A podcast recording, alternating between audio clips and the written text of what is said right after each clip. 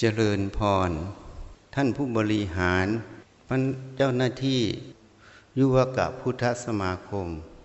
และท่านพุทธบริษัททั้งหลายวันนี้อาตมาได้รับนิมนต์ให้มาแสดงธรรมในหัวข้อชีวิตกายและจิตการเกิดเป็นมนุษย์นั้นผู้ที่มีอายุ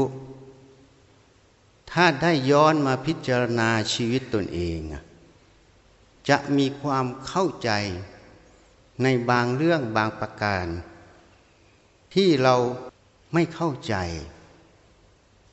ที่เรามองข้ามไปแต่ถ้าเป็นเด็กแล้วก็จะไม่เข้าใจเรื่องของชีวิตพระผู้มีพระภาคเจ้านั้นตัดไว้ก่อนที่ท่านจะออกบวชท่านได้เห็นคนแก่คนเจ็บคนตายสมณะท่านจึงอุทานบรรพชาดีนักแล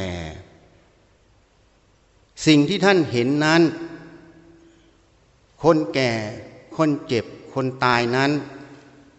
ท่านได้ไปขบคิดพิจารณาเวลาท่านเห็นคนแก่ท่านไม่ได้เห็นคนแก่เปล่าๆท่านได้น้อมสภาวะเหล่านั้นมาพิจารณาคุ้นคิดพิจารณาอยู่เรื่อย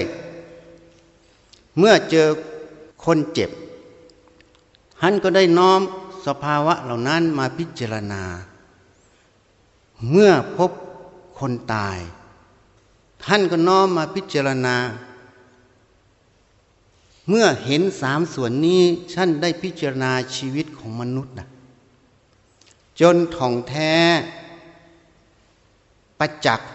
ในพระทัยของพระองค์พระผู้มีพระภาคเจ้าจึงอุทานคนเหล่านั้นมีความมัวเมาในวัยเมื่อยังเด็กยังเล็กอยู่ก็ไม่ได้คิดว่าตัวเองจะแก่เล่นสนุกสนานเล่นของเล่นเหมือนวันนี้ไปที่บ้านโยมลูกสาวของที่บ้านเขาก็เล่นสนุกสนานของเล่นเขาไม่ได้คิดอะไรไม่ได้คิดแม้แต่ว่าเขาจะดำรงชีวิตยังไงเขาสนุกสนานอยู่อย่างนั้นเพราะอะไรเพราะการดำรงชีวิตการเลี้ยงดูก็อาศัยพ่อแม่ถูกไหมเห็นพ่อแม่เห็นปู่ย่าตายายก็ไม่คิดว่าตัวเองจะต้องแก่อันนี้เรียกว่ามัวเมาในวัยไม่ได้คิดพิจารณาไปตามวัยนั้นวัยเด็กก็เล่นสนุกสนานไปอะไรไปไม่ได้พิจารณาว่าชีวิตเราเกิดมาแล้วเนี่ยต่อไปจะดำรงชีวิตอย่างไรเพราะมันมีพ่อแม่เป็นที่พึ่งทีนี้คนเราพอใหญ่เติบโตขึ้นมาสุขภาพร่างกายยังแข็งแรงก็ไม่คิดว่าตัวเองจะต้องเจ็บต้องป่วยจริงไหมไม่ได้คิดว่าตัวเองจะต้องเจ็บป่วยเมื่อไม่ได้คิดพิจารณาว่าตัวเองจะต้องเจ็บป่วยท่านก็เรียกว่ามัวเมาในความไม่มีโรคพอไม่มีโรคก็มัวเมาแล้วอยู่ไปก็ไม่ได้คิดว่าตัวเองจะตายแม้แต่ไปงานศพเห็นคนตายไม่ได้น้อมมาพิจารณาว่าเราจะต้องตายอันนี้ก็เรียกว่ามัวเมาในชีวิตเมื่อความมัวเมาในวัยในความไม่มีโรคในชีวิตเกิดขึ้นในใจก็ไม่ได้พิจารณาว่าชีวิตที่เกิดมานั้นจะดำรงชีวิตอย่างไรนี่ไม่ได้พิจารณาที่นี่เมื่อไม่ได้พิจารณาคนในโลกนี้เดินอย่างไรโยมลองสังเกตชีวิตตัวเองชีวิตคนรอบข้างตั้งแต่เด็กคนแก่ คนวัยทำงานคนเจ็บคนตายถ้าเราย้อนนำสิ่งที่เราได้เห็นได้ประสบมาคบคิดดูเราก็จะเข้าใจแต่สิ่งที่เราเห็นส่วนใหญ่เราเห็นมันผ่านไม่ได้น้อมมาพิจารณาถึงชีวิตเราถึงชีวิตเขามันก็เลยเรียกว่ามัวเมาในวัยในความไม่มีโลกในชีวิตชีวิตยังดำรงอยู่ก็คิดว่าตัวเองจะไม่ตายไม่เคยคิดว่าตัวเองจะตายนี่เขาเรียกว่ามัวเมาในชีวิตก็เลยเกิดคำว่าประมาทนั่นเองประมาทในการดำรงชีวิตในการดำเนินชีวิตที่นี่คนในโลกเนี่ยทำอย่างไรที่เราไปสังเกตดูตั้งแต่พูดเมื่อกี้เนี่ยไปสังเกตดูตั้งแต่เด็กคนวัยทำงานคนแก่คนเจ็บเขาดำรงชีวิตกันอย่างไรอะไรเป็นเหตุให้เขาดำรงชีวิตอย่างนั้นได้พิจารณาไหมถ้าเรามาพิจารณาตรงนี้เราจะได้คำตอบหลายเรื่องในการดำรงชีวิตเรานี่พระพุทธเจ้าเหล่านั้นท่านพิจารณาอยู่ตรงนี้ท่านจึงเกิดนิพพิทาเบื่อหน่ายเห็นความเกิดความแก่ความเจ็บความตายขึ้นมาแล้วเป็นทุกข์หมดท่านจึงแสวงหาทางที่จะพ้นจากกองทุกข์ไม่ต้อง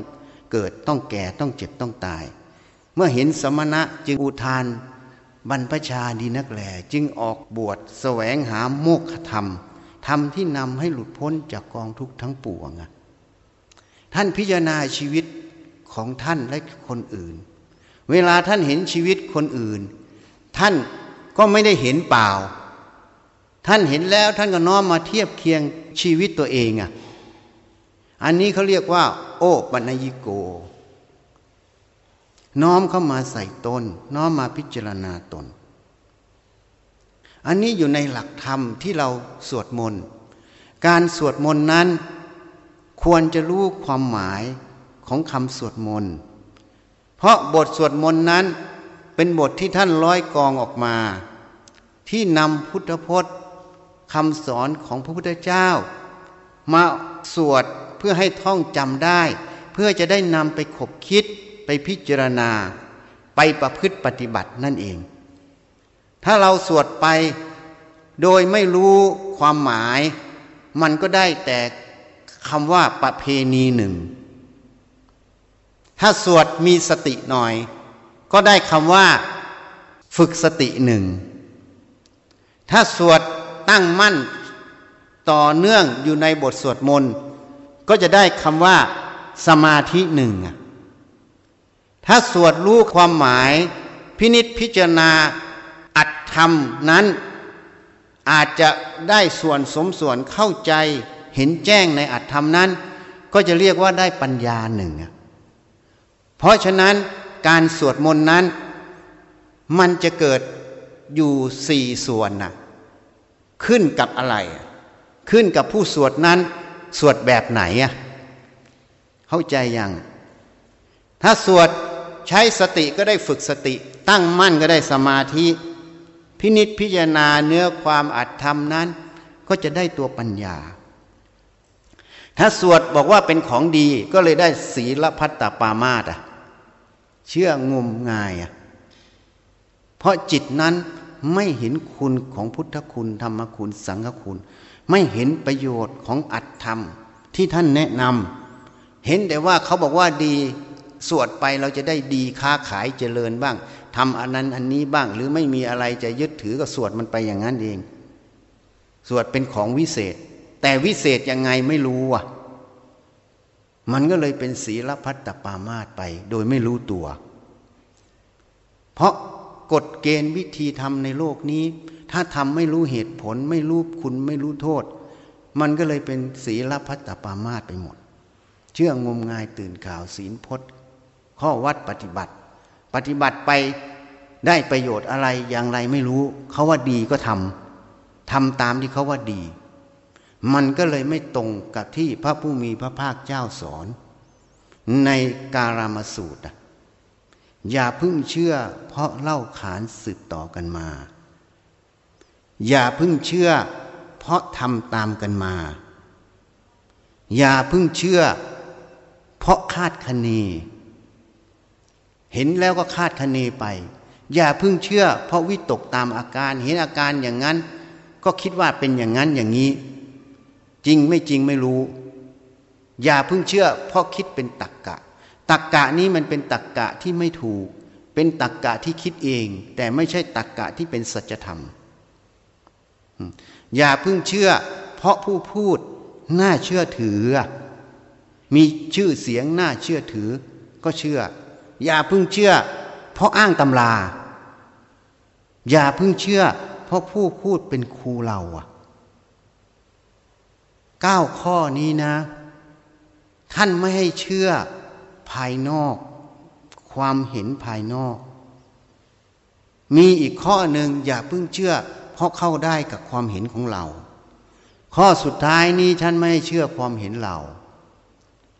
พระพุทธเจ้าสอนหลักสติปัญญาหลักสัจธรรมคือความจริง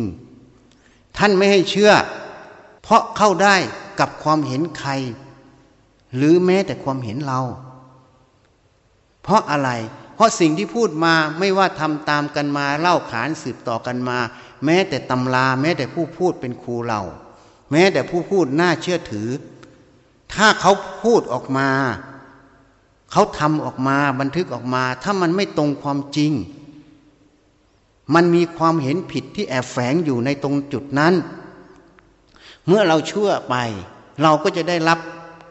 ความเห็นที่ผิดไปโดยไม่รู้ตัวเราจึงไม่ได้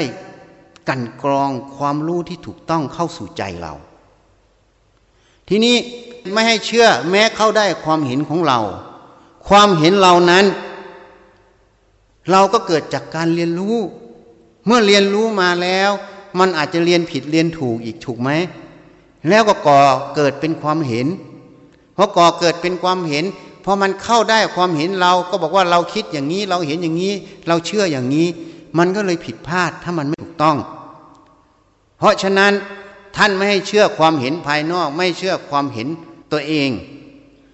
แต่ให้เชื่อตรงที่มันเป็นสัจธรรมคือความจริงหาสัจธรรมความจริงความเห็นภายนอกถ้าตรงสัจธรรมไม่ตรงกับความเห็นเราเราก็เชื่อความเห็นภายนอกถ้าไม่ตรงต่อสัจธรรมตรงกับความเห็นเราเราก็ไม่เชื่ออีกความเห็นเราถ้าไม่ตรงสัจธรรมเราก็ไม่เชื่อความเห็นเราถ้าตรงสัจธรรมเราก็เชื่อตัวสัจธรรมคือความจริงนั่นเองเป็นตัววัดความถูกต้องนั่นเองเป็นตัววัดเราจะเชื่อที่ความถูกต้องที่เป็นความจริงเราไม่ได้เชื่อความเห็นถ้าเราตั้งจิตไว้อย่างนี้สติจะทำหน้าที่ของเขาโดยอัตโนมัติสมาธิจะทำหน้าที่เขาโดยอัตโนมัติปัญญาก็จะได้ออกมาก้าวเดินวิเคราะห์วิจัยความรู้ความเห็นตรงนั้นหาความจริงของจุดนั้นมันจะซักฟอกจิตจากมิจฉาทิฏฐิเข้าไปสู่สัมมาทิฏฐินั่นเองสติสมาธิปัญญาจะรวมเป็นหนึ่งณปัจจุบันณจิตปัจจุบันณธรรมตรงนั้นซักฟอกจิตที่จากมิจฉาทิฏฐิเข้าไปสู่สัมมาทิฏฐิเมื่อเข้าไปสู่สัมมาทิฏฐิก็จะเข้าสู่องค์มรรคแปดนั่นเอง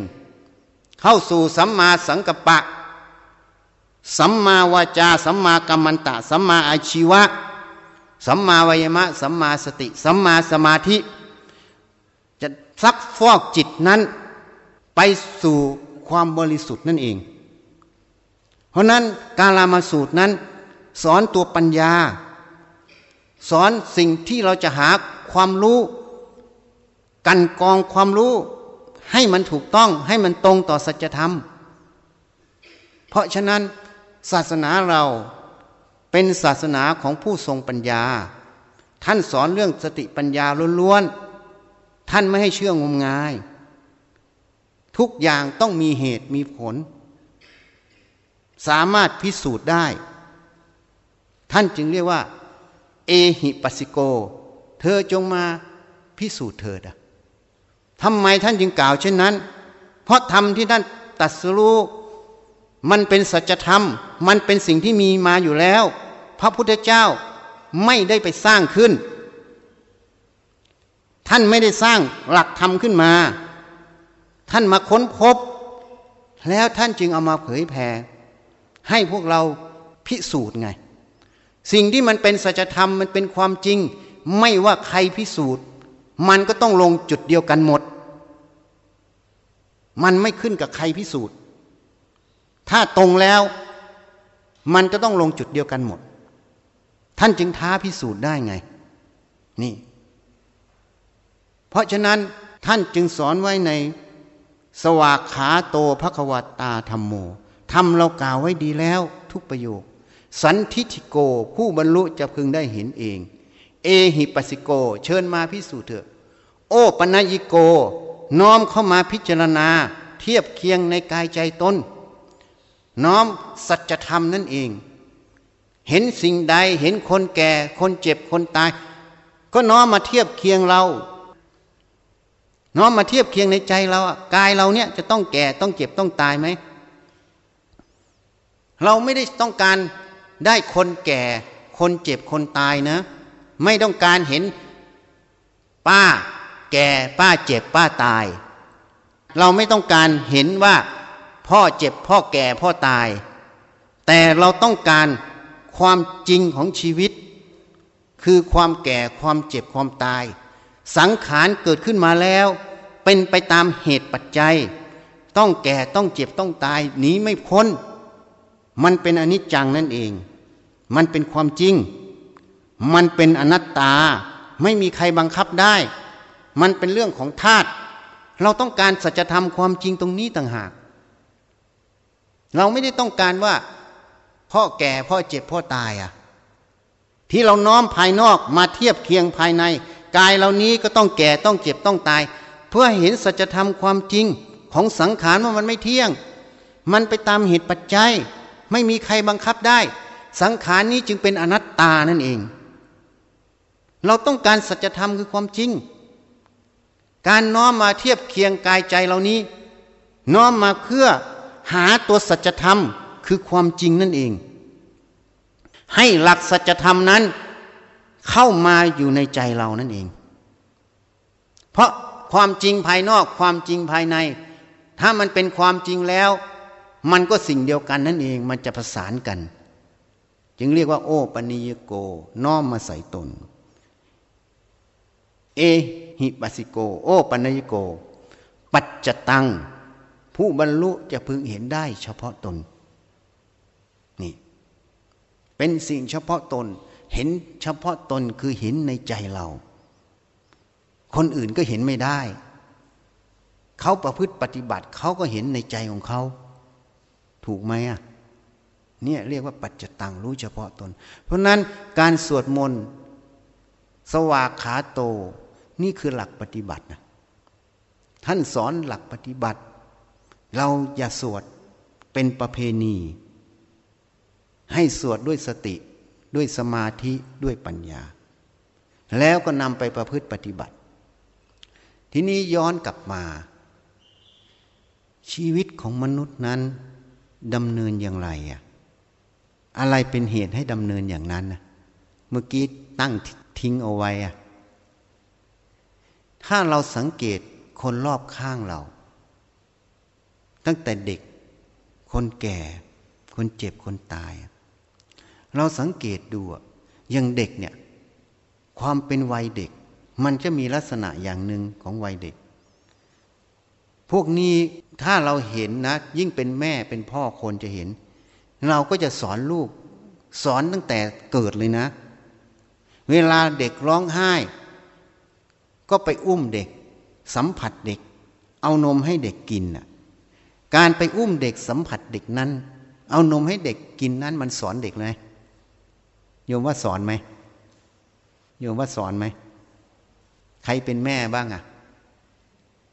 ทีนี้เด็กก็จะเกิดการเรียนรู้อ่ะจริงไหมเด็กเกิดการเรียนรู้แล้วนะถ้าหิวอยากกินนมก็ต้องร้องใช่ไหมถูกไหมอ่ะ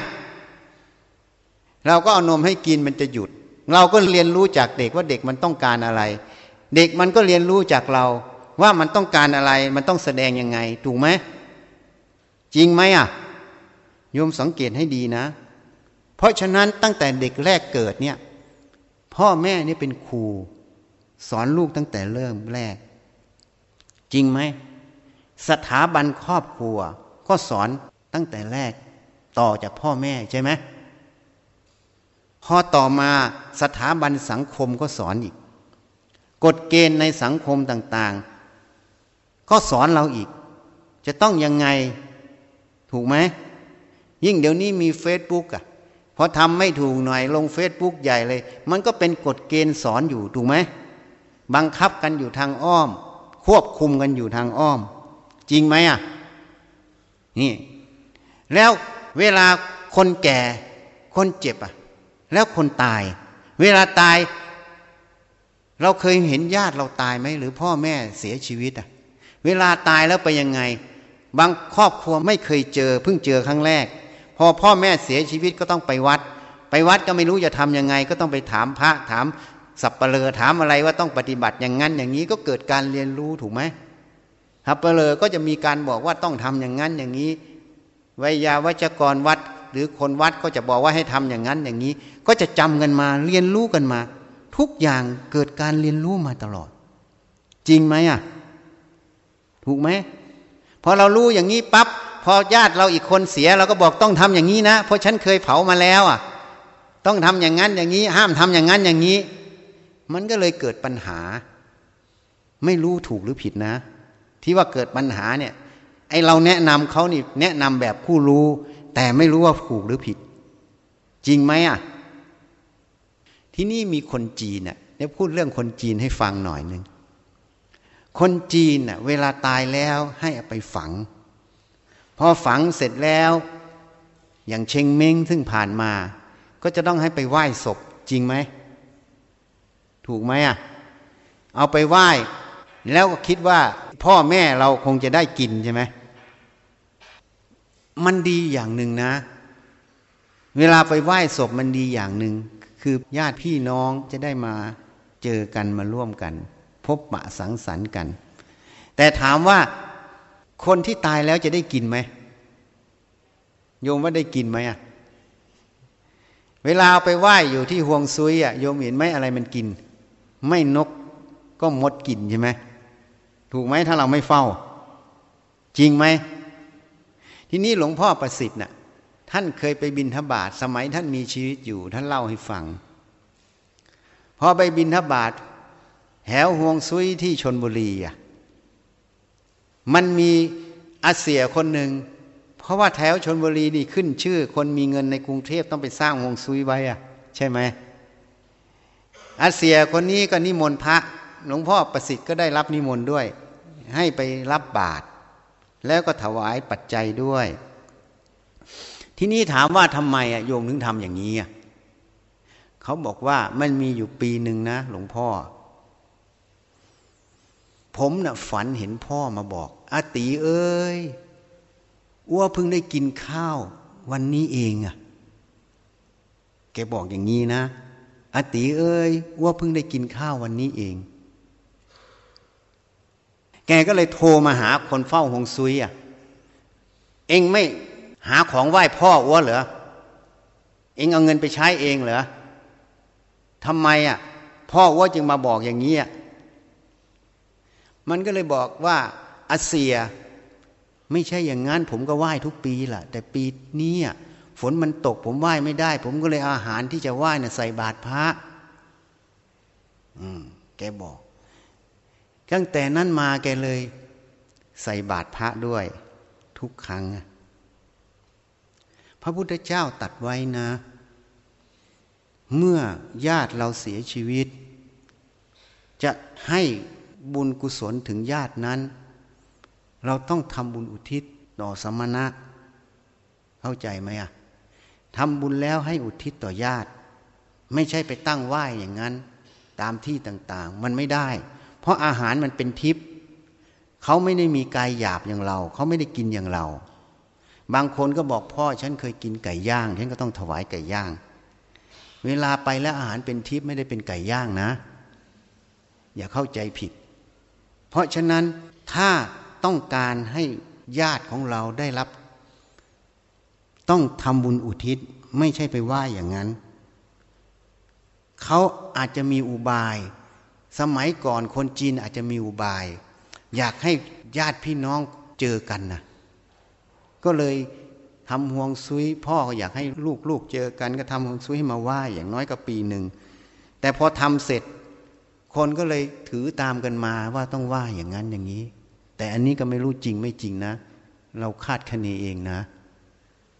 ยังไม่รับรองเดี๋ยวจะหาว่าเราโกหกอ่ะนี่เพราะฉะนั้นพอคนหนึ่งเขาทำอย่างนี้อ่ะยังไง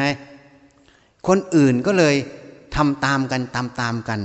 เหตุนั้นพุทธเจ้าจึงตรัสไว้อย่าเพิ่งเชื่อเพราะทำตามกันมาไงต้องหาเหตุหาผลหาความจริงอ่ะมันคืออะไร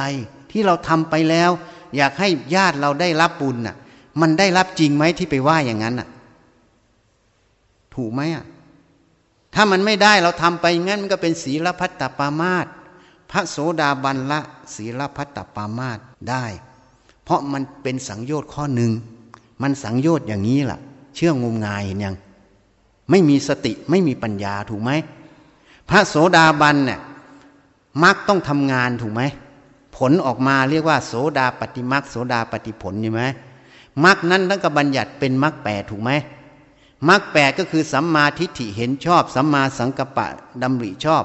สัมมาวาจาพูดชอบสัมมากัมมันตะการงานชอบสัมมาชีวะเลี้ยงชีพชอบสัมมาวายามะเพียรชอบสัมมาสติระลึกชอบสัมมาสมาธิตั้งใจมั่นชอบจริงไหมไอ้ที่เชื่องมงายเนี่ยมันเป็นสัมมาทิฏฐิไหมมันเป็นสัมมาสติไหมมันเป็นสัมมาสมาธิไหมถูกไหมลองไปคบคิดดูนะที่ยกตัวอย่างให้ฟังเนี่ยมันเป็นสัมมาทิฏฐิไหมเป็นสัมมาสมาธิไหมตั้งมั่นชอบไหมคำว่าตั้งมั่นชอบต้องตั้งมั่นตรงต่อสัจธรรมความจริงนะไม่ใช่ตั้งมั่นตามมิจฉาทิฏฐินะถูกไหมอ่ะที่จะทำให้พ่อเนี่ยพ่อได้รับจริงไหมนี่ถ้าไม่จริงนั่นล่ะมันจึงเป็นสังโยชน์ไงเชื่องมงายตื่นข่าวเชื่อ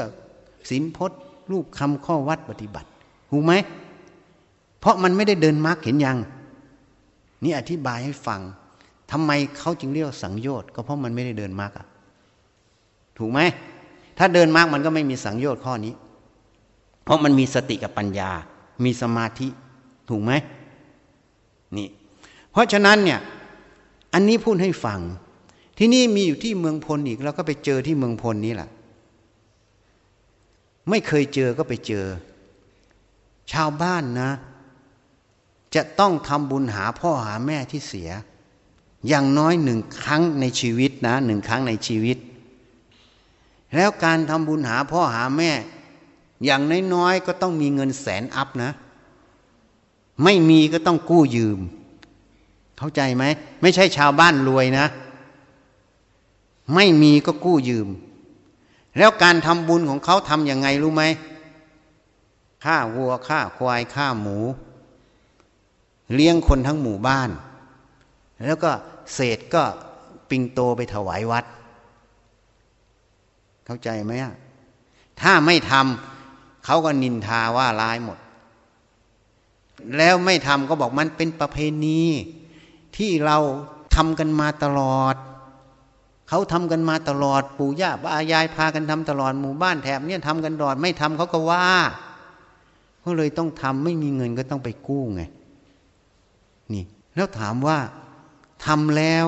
มันได้บุญถึงพ่อถึงแม่จริงไหมเนี่ยจริงไหมนี่วิเคราะห์นะวิเคราะห์ให้ฟังการประพฤติปฏิบัติอย่างเนี้ยมันได้บุญถึงพ่อเราจริงไหมอ่ะ ถึงแม่เราจริงไหมที่ดับไปแล้วอ่ะ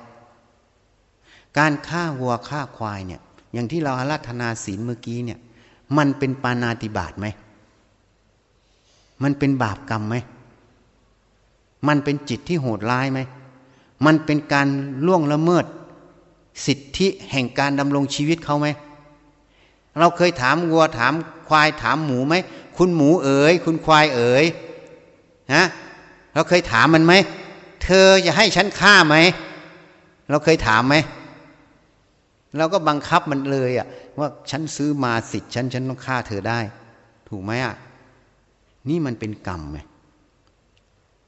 ปาณาติบาตเป็นกรรมอันหนึ่งที่ทำให้จิตมันโหดร้ายเบียดเบียนเขาอ่ะชีวิตเขาจริงไหมทำชีวิตเขาให้สิ้นใช่ไหมนี่มันเป็นบุญหรือเป็นบาปแล้วลงเงินตั้งแสนกว่าบาทตีตั๋วฉันพูดแบบหยาบๆหน่อยนะตีตั๋วไปนรกไงใช้เงินแสนกว่าบาทตีตั๋วไปนรกคุ้มไหมอ่ะโยมว่าคุ้มไหม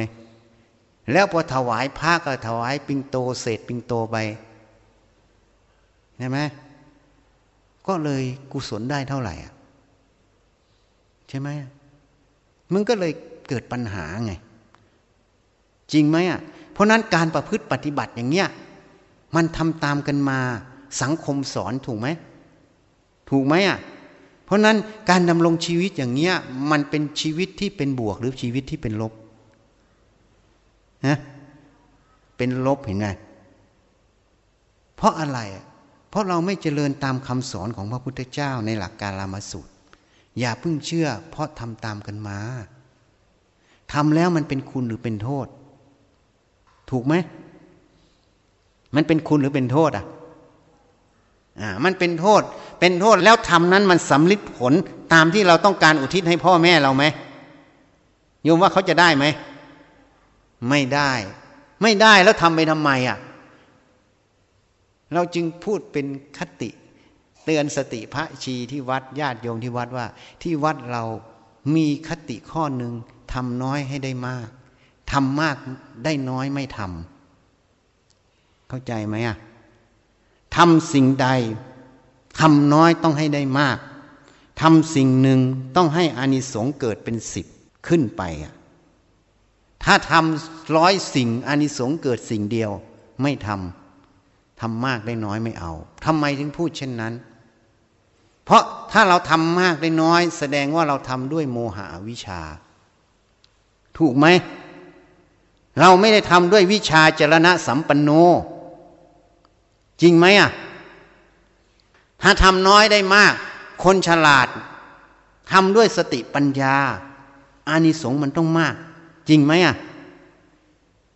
อันนี้หลักในองค์มรรคเลยไหมอ่ะจริงไหมอ่ะมรรคนี่ประกอบด้วยสัมมาทิฏฐิสัมมาสังกัปปะนี่เป็นตัวปัญญาใช่ไหมถูกไหมสัมมาวายามะสัมมาสติสัมมาสมาธินี่เป็นท่านสงเคราะห์ลงตรงสมาธิใช่ไหมถูกไหมอ่ะน่าจะเคยได้ยินนะคนมาฟังที่ยุวพุทธเขาสอนกันตั้งเยอะจริงไหมอ่ะ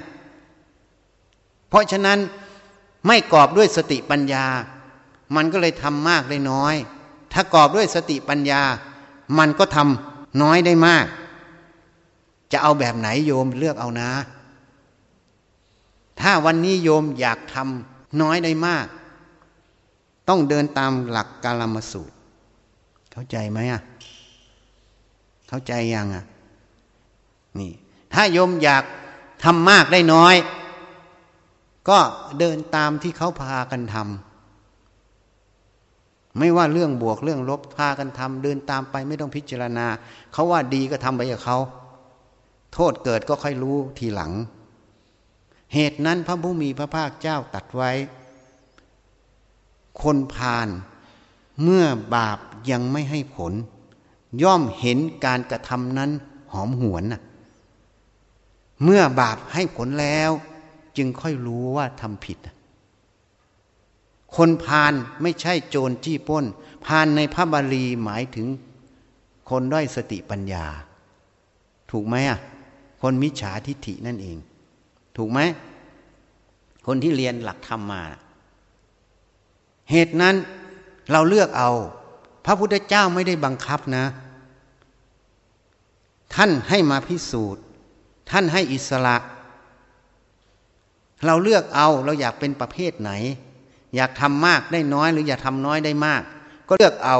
มันเป็นสิทธิเสรีภาพของเราแต่สิทธิเสรีภาพที่เราเลือกประพฤติปฏิบัติ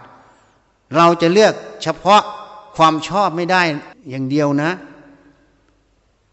มันต้องมีคำว่ารับผิดชอบไม่ใช่รับชอบอย่างเดียวภาษาคำว่ารับผิดชอบรู้ไหมคำว่ารับผิดชอบคืออะไรรับทั้งผิดรับทั้งชอบผิดก็ยอมรับว่ามันผิดชอบก็ยอมรับว่ามันชอบคนที่รับผิดชอบคือคนที่ใจเป็นกลางนั่นเองจริงไหมอ่ะถ้าคนรับแต่ชอบไม่รับผิดคนนั้นใจไม่เป็นกลางลำเอียงอคติถูกไหมเพราะฉะนั้นมันเป็นสิทธิขั้นพื้นฐานของเราที่เราเลือกได้แต่เราต้องรับผิดชอบเพราะถ้าเราเลือกผิดก็ต้องรับผลแห่งความผิดนั้นด้วยจะไปโทษคนอื่นไม่ได้จริงไหมอ่ะ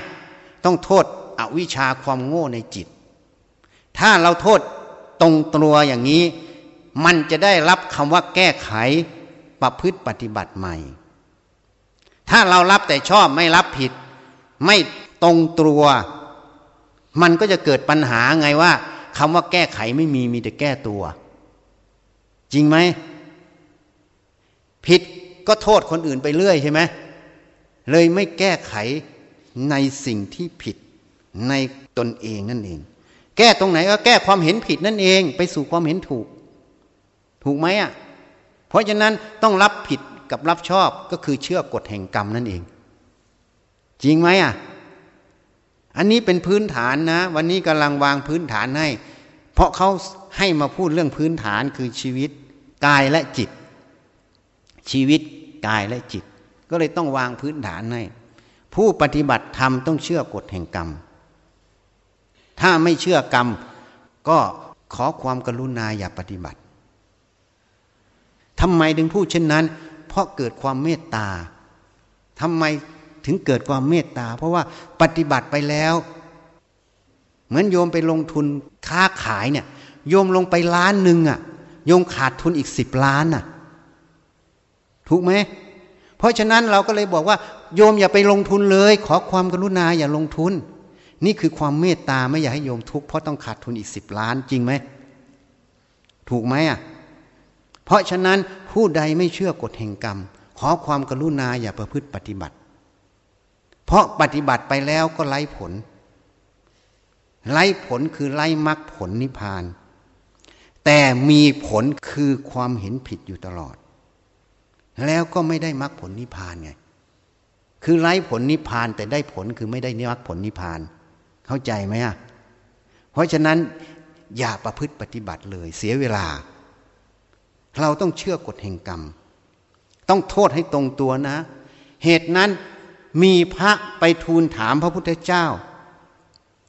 ใครทำให้เราทุกข์เคยได้ยินไหมพระสูตรบทนี้พระพุทธเจ้าตรัสว่าไม่มีเขาก็เลยทูลถามต่ออีกเราทำให้เราทุกข์ใช่ไหมพระเจ้าค่ะฟังให้ดีนะเราทำให้เราทุกข์ใช่ไหมพระเจ้าค่ะพุทธเจ้าตรัสตอบว่าไม่มีเขาทำให้เราทุกข์ใช่ไหมพระเจ้าค่ะพระพุทธเจ้าตรัสตอบว่าไม่มีอย่างนั้นทั้งเขาทั้งเราทำให้เราทุกข์ใช่ไหมพระเจ้าค่ะพระพุทธเจ้าตรัสตอบว่าไม่มีชักสงสัยแล้วทำไมได้คำตอบบทเดียวก็เลยทูลถามใหม่อีกครั้งว่าทุกข์มีจริงไหมพระเจ้าค่ะพระองค์ตรัสตอบว่ามีก็เลยย้อนถามพระพุทธเจ้ากลับมาอีกพระภิกษุรูปนั้นในเมื่อทุกข์มีจริงแล้วทำไมข้าพระพุทธเจ้าทูลถามพระองค์ว่าใครทำให้เราทุกข์พระองค์ตอบว่าไม่มีพระผู้มีพระภาคเจ้าวิสัชนาตอบว่าเธอตั้งคำถามเราตถาคตผิดฟังให้ดีนะเธอตั้งคำถามเราตถาคตผิด เธอต้องตั้งคำถามเราตถาคตว่ามีไหมพระเจ้าค่ะอะไรเป็นเหตุเป็นปัจจัยให้ทุกข์เกิดถ้าเธอตั้งคำถามเราอย่างนี้เราตถาคตจะตอบเธอว่ามีทุกข์มีเหตุปัจจัยให้เกิดอวิชชาทำให้เกิดสังขารสังขารให้เกิดวิญญาณไล่ลงไปจนถึงทุกขะโสกะปริเทวะทุกข์ไหมอ่ะท่านไม่ได้บอกว่าคนนั้นคนนี้เพราะอะไรเพราะคนนั้นคนนี้มันสมมุติไอ้ความโง่เขลาในจิตเรานั่นเองคืออวิชชานั่นเองเป็นเหตุให้ทุกข์เกิดความไม่เห็นแจ้งในสภาวะธรรมณปัจจุบันณจิตปัจจุบันณธรรมตรงนั้นเป็นเหตุให้ทุกข์เกิดนั่นเองไปคบคิดให้ดีนะไม่มีใครเขาก็ไม่ใช่เขาจะพูดยังไงก็ตามถ้าเราไม่หลงเสียงนั้นน่ะว่าเป็นเขาว่าเป็นเราอ่ะเราเห็นเป็นธาตุมันจะทุกข์เกิดไหมเหมือนขับรถมาวันนี้เราไม่ได้ขับนะเรานั่งทำไมคนนั้นไม่ออกไปคนนี้ไม่ออกเขาต้องมีเหตุปัจจัยของเขาเขามีเหตุปัจจัยของเขาเขาอาจจะคิดอะไรอยู่หรืออาจจะโทรศัพท์อยู่เขาก็เลยยังไม่ออกแต่เราจะให้เขาออกดั่งใจของเราเราหลงอะไรอ่ะเราหลงอะไรแล้วเราก็ไปโทษว่าเขาทำไมไม่ขับอย่างนั้นไม่ขับอย่างนี้เราหลงอะไรอ่ะเราหลงความรู้ในใจเราที่รูปมันกระทบตามันมีเขามีเราเราไม่เห็นว่ามันว่างตั้งแต่ต้นมันเป็นธาตุหมดมันไม่มีเขามีเราส่วนเขาจะทำยังไงก็ไปตามเหตุปัจจัยเขาถูกไหมอ่ะจริงไหมอ่ะเอายังโยมเนี่ยอายุมากแล้วจะให้โยมวิ่งเหมือนเด็กอายุ20ได้ไหมโยมก็ต้องค่อยเดินมีไม้ค้ำก็ค้ำหรือมีคนจูงก็ค่อยจูงค่อยเดินถูกไหมโยมว่าจริงไหมเอาโยมจะวิ่งเหมือนเด็กอายุ20ได้ไหมวิ่งไม่ออกหรอกหกล้มเดี๋ยวคอหักตายเพราะคอมันพอดีไปลงบันไดถูกไหมอ่ะเขาทำไมไม่วิ่งเหมือนเด็กอ่ะก็เหตุปัจจัยคือความแก่นั่นเองแล้วขามันไม่ดีกำลังกล้ามเนื้อก็ไม่ดีก็ต้องค่อยๆเดินจริงไหมอ่ะโยมว่าจริงไหมข้างนอกเป็นไปตามเหตุปัจจัยของเขาแต่ความไม่รู้แจ้งในเหตุปัจจัยข้างนอกมันเรียกว่าความหลงมันเกิดความหลงเกิดนั่นแหละเรียกว่าอวิชชามันเกิดจริงไหมเอ้าท่านถ้าเรารู้แจ้งข้างนอกโอ้ยเขาก็ต้องเดินอย่างนั้นล่ะก็ต้องค่อยๆก้าวเดินไม้เท้าค้ำเพราะมันมีความแก่มันเป็นเช่นนั้นเองเอานี้เอาภาษาพระมาพูดหน่อยนะตะตะถามันเป็นเช่นนั้นเองคำว่าเป็นเช่นนั้นเองเป็นไปตามเหตุปัจจัยของเขาไม่ใช่เป็นดังใจเราเห็นแจ้งความจริงของข้างนอกว่ามันต้องเป็นเช่นนั้นคือเป็นตามเหตุปัจจัยมันก็ต้องค่อยๆเดินน่ะไม่เชื่อลองให้คุณยายเดินดูสิวิ่งเลยนะจริงไหมเอาจะได้ไหมเหมือนเด็กอายุ20อ่ะไม่ได้เพราะเหตุปัจจัยมันได้อย่างนั้นเรารู้แจ้งตรงนี้ไหมถ้าเรารู้แจ้งเห็นแจ้งข้างนอกอ๋อเหตุปัจจัยมันเป็นเช่นนี้มันก็ค่อยๆเดินอย่างนี้ล่ะมันวิ่งไม่ได้หรอกพอเรารู้อย่างนี้มันเป็นเช่นนั้นเองพอมันเป็นเช่นนั้นเองจิตมันก็วางไปเลยเพราะมันเห็นความจริงความจริงว่าเหตุปัจจัยมันเป็นอย่างนี้จริงไหมมันจะไปเดือดร้อนอะไรโทสะก็ไม่มีโมหะไม่มีโทสะก็ไม่มีที่โทสะไม่มีโมหะไม่มีเพราะอะไรคือโมหะมันไม่มีเพราะอะไรเพราะปัญญาสติสมาธิปัญญาณปัจจุบันณจิตปัจจุบันณธรรมตรงนั้นมันวิจัยเหตุปัจจัยแล้วมันเห็นแจ้งในเหตุปัจจัยมันเห็นแล้วมันก็เลยจบอันนี้เรื่องภายนอกนะเรื่องภายในนะเดี๋ยวจะพูดเรื่องภายในอีกเวลาตามันกระทบรูปเนี่ยพุทธเจ้าตัดอีกนะรูปที่เธอเห็นเธอก็ไม่ได้เห็นเธอก็ไม่เคยเห็น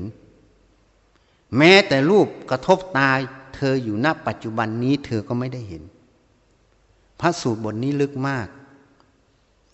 แต่ฉันอธิบายได้ เพราะฉันเป็นหมอตามาก่อนฉันไม่ได้อยากเรียนต่อแพทย์เลยนะฉันอยากไปบวชแต่มันมีเหตุปัจจัยให้ฉันต้องไปเรียนต่อฉันก็เลยต้องไปเพราะว่าอะไรอย่างน้อยฉันต้องไปเอาความรู้เรื่องจักษุแพทย์มา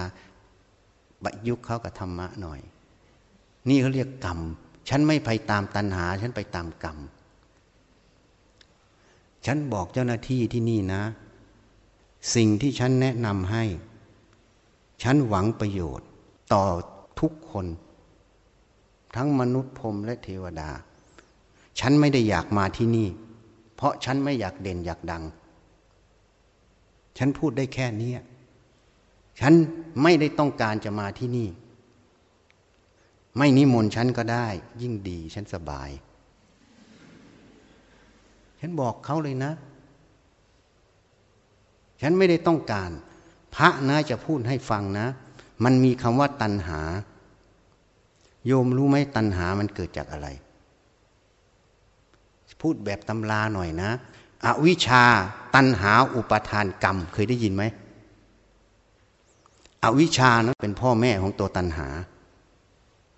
เวลาเวทนาสามมันเกิดสุขทุกข์เฉยๆความไม่รู้แจ้งในเวทนาสามนั้นน่ะทำให้ตัณหาเกิดจริงไหมเมื่อสุขเวทนาเกิดภาวะตัณหากับกามตัณหาเกิดถูกไหมเมื่อทุกขเวทนาเกิดวิภาวะตัณหาเกิดใช่ไหมเราไม่อยากให้มันมีอ่ะเวลาเจ็บนั่นเจ็บนี่ไม่อยากให้มันมีอ่ะมันเป็นวิภาวะตัณหาไหมเวลาสุขเวทนาก็อยากได้มันใช่ไหม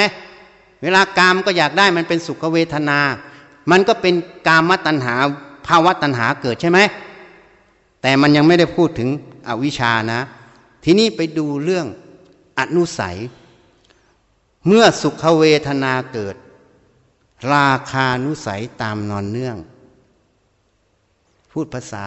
พระหน่อยนะเดี๋ยวเขาบอกว่าพระมาแสดงไม่พูดภาษาพระพูดแล้วจะอธิบายให้ฟังเมื่อทุกขเวทนาเกิดปฏิฆานุสัยตามนอนเนื่องใช่ไหมราคานุสัยหมายถึงราคะบวกอนุสัยอนุสัยคือตัวกิเลสใช่ไหมปฏิฆานุสัยหมายถึงปฏิฆะตัวโทสะตัวหงุดหงิดบวกกับอนุสัยใช่ไหมเมื่ออุเบกขาเวทนาเกิดอวิชชานุสัยตามนอนเนื่องไงอวิชชาบวกอนุสัยจริงไหมอ่ะทีนี้ตัณหาเกิดเพราะอะไรก็ความไม่รู้แจ้งในเวทนาสามนั่นเองก็คือตัวอวิชชานั่นเองเพราะนั้นอวิชชามันจึงเป็นแดนเกิดของตัวตัณหาไงถูกไหมอ่ะแต่ตัณหามันเกิดจากเวทนาคือความไม่รู้แจ้งในเวทนาสามนั่นเองถึงให้ตัณหามันเกิดจริงไหมอ่ะพอตัณหามันเกิดมันก็เลยยึดแน่นก็เลยเรียกว่าอุปทานมันเกิดพอมันยึดแน่นมันต้องไปสร้างคำว่าภพมันเกิดเข้าใจไหมอ่ะพอภพเกิดมันเป็นอนิจจังอ่ะมันก็ต้องมีชาติชรามรณะถูกไหมนี่สายปฏิจจสมุปบาทพูดหน่อยเดี๋ยวมันไม่สมภูมินะอ้าวไม่สมภูมิผู้ฟังนะไม่สมภูมิยุวพุทธไม่ใช่ไม่สมภูมิผู้พูดนะอย่าเข้าใจผิดผู้พูดไม่มีอะไรที่นี่เราบอกว่าเราไม่ได้อยากมาเพราะอะไรเพราะพระจะไม่ทำตามตัณหาพระจะทำตามเหตุปัจจัยการทำตามเหตุปัจจัยนั้นเรียกว่าอนัตตาธรรมจริงไหมอ่ะเขาบัญญัติอนัตตาคืออะไรหนึ่งแย้งต่ออัตตาสองไม่ใช่ตัวตนใช่ไหมสามเป็นไปตามเหตุปัจจัยใช่ไหมสี่สุญญตาว่างเปล่าใช่ไหมไปดูตำราน่ะมันมีข้อห้าอะไรอ่ะบังคับบัญชาไม่ได้เพราะนั้นพระจะไปไหนนะไม่ได้ไปด้วยความอยากไปไม่อยากไปไหนก็ไม่มีเพราะพระไม่ได้เดินด้วยตัณหาต้องมีเหตุปัจจัยให้ไป ถ้ามีเหตุก็ไปไม่มีเหตุก็ไม่ไปพระจะไม่ไปตามตัณหาแล้วก็ไม่มีความยินดีอยากจะไปโอ้ยไปโชว์เขาหน่อยหน้าเราหล่อหรือไม่หล่อไม่มีนะพระจะไม่ทำพระจะต้องไปตามเหตุปัจจัยเขานิมนต์ก็ไปเขาไม่นิมนต์ก็ไม่ไปอยู่เฉยๆอยู่ด้วยความว่างรู้จักอยู่ด้วยความว่างไหมอะเพราะฉะนั้นพระจะไม่ไปอย่างนั้นเหตุนั้นในบทสวดมนต์จึงบอกสุขโตเป็นผู้ไปแล้วด้วยดีไปที่ไหนก็ดีอยู่ก็ดีดีทุกอย่างเพราะอะไรเพราะไม่ไปด้วยตัณหาไปที่ใดก็จะทำประโยชน์ตรงนั้นเพราะชีวิตที่เหลืออยู่เหลือเพื่อทำประโยชน์ไม่ได้เหลือเพื่อเอาอะไรเข้าใจตรงนี้ไหมอ่ะเพราะพระไม่ใช่อยากจะไปไหนนะอย่าดูพระผิดพระไม่ได้อยากไปไหนเลยอย่างไปห้างสรรพสินค้าไม่ได้อยากไปหรอกมันปวดอึปวดฉี่ก็ต้องอาศัยใกล้ๆก่อนจะไปฉี่กลางถนนเดี๋ยวเขาก็ถ่ายคลิปไปลงอ่ะ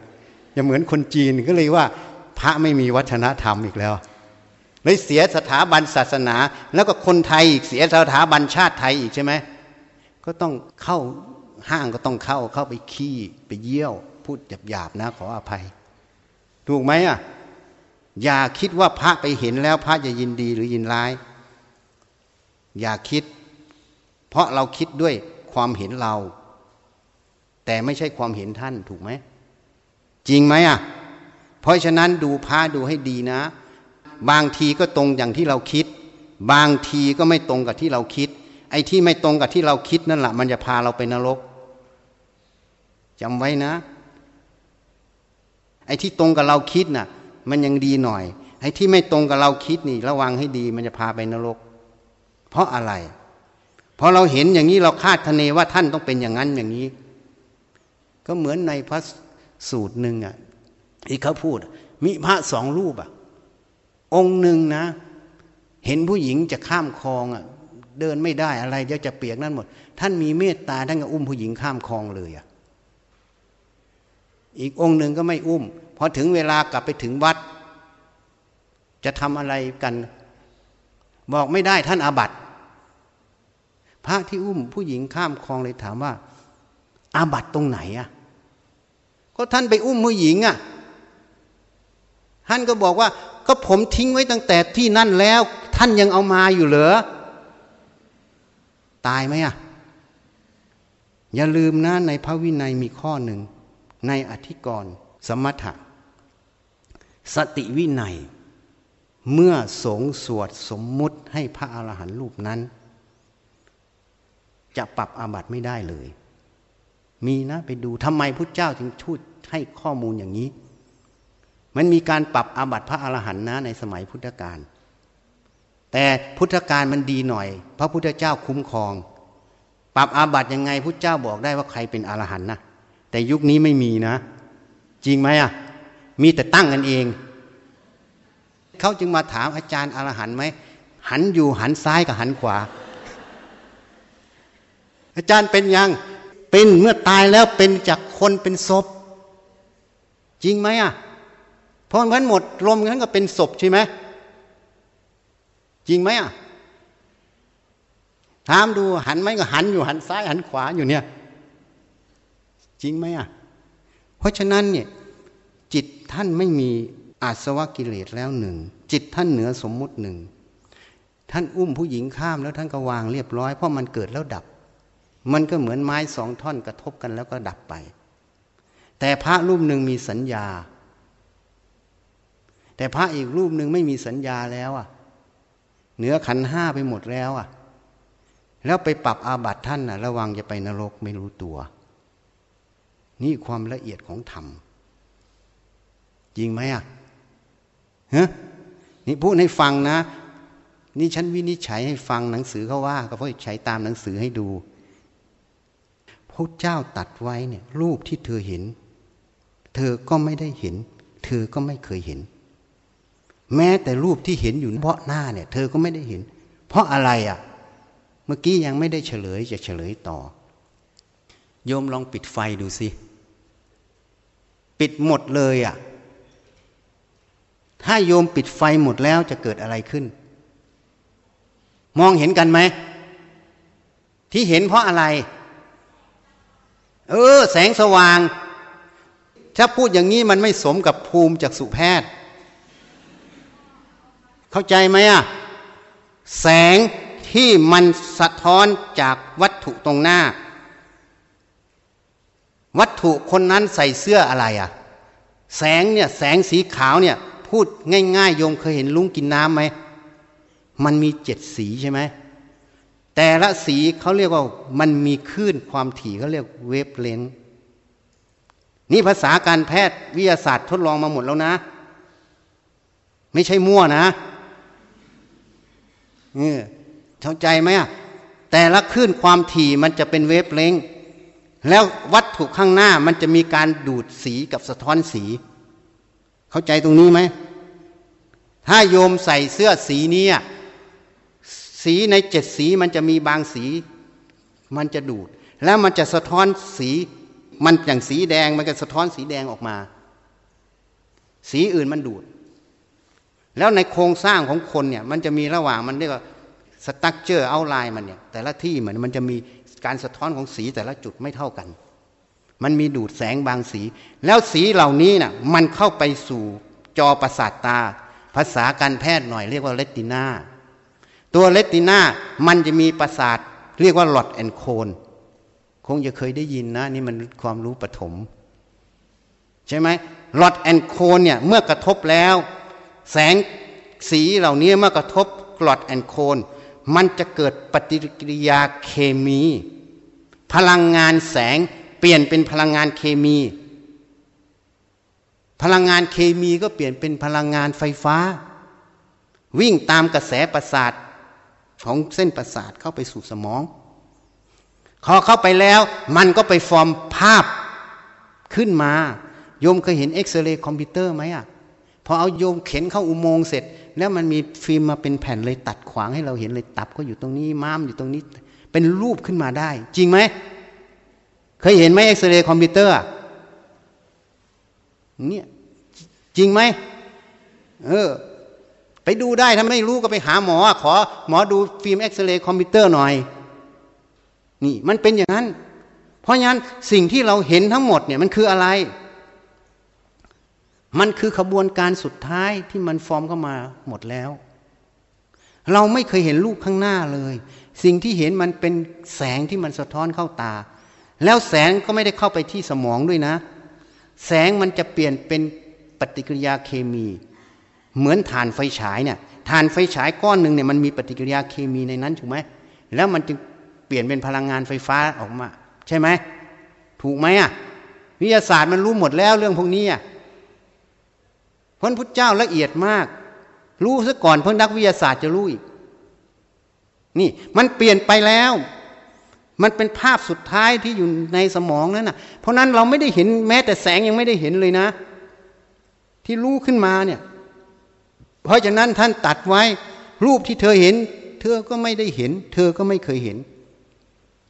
แม้แต่รูปที่เธอเห็นณปัจจุบันตรงหน้านี้เธอก็ไม่ได้เห็นเพราะอะไรอ่ะเพราะมันเป็นขบวนการที่พูดให้ฟังฉันจึงเทียบให้ดูชัดๆเหมือนกล้องวงจรปิดอ่ะบางคนบอกอาจารย์น่ะเทศดีดูจาก YouTube เห็นอาจารย์ด้วยอาจารย์ไปกับหนูด้วยไปบิณฑบาตเขาบอกนั่นมันไม่ใช่รูปฉันมันแสงถูกไหมโยมว่าถูกไหมฉันพูดตรงหรือพูดเท็จพุทธเจ้าสอนนะมุสาวาทาเวรมณีอ่ะใช่ไหมจริงไหมอ่ะนี่ไม่ใช่รูปฉันนะมันแสง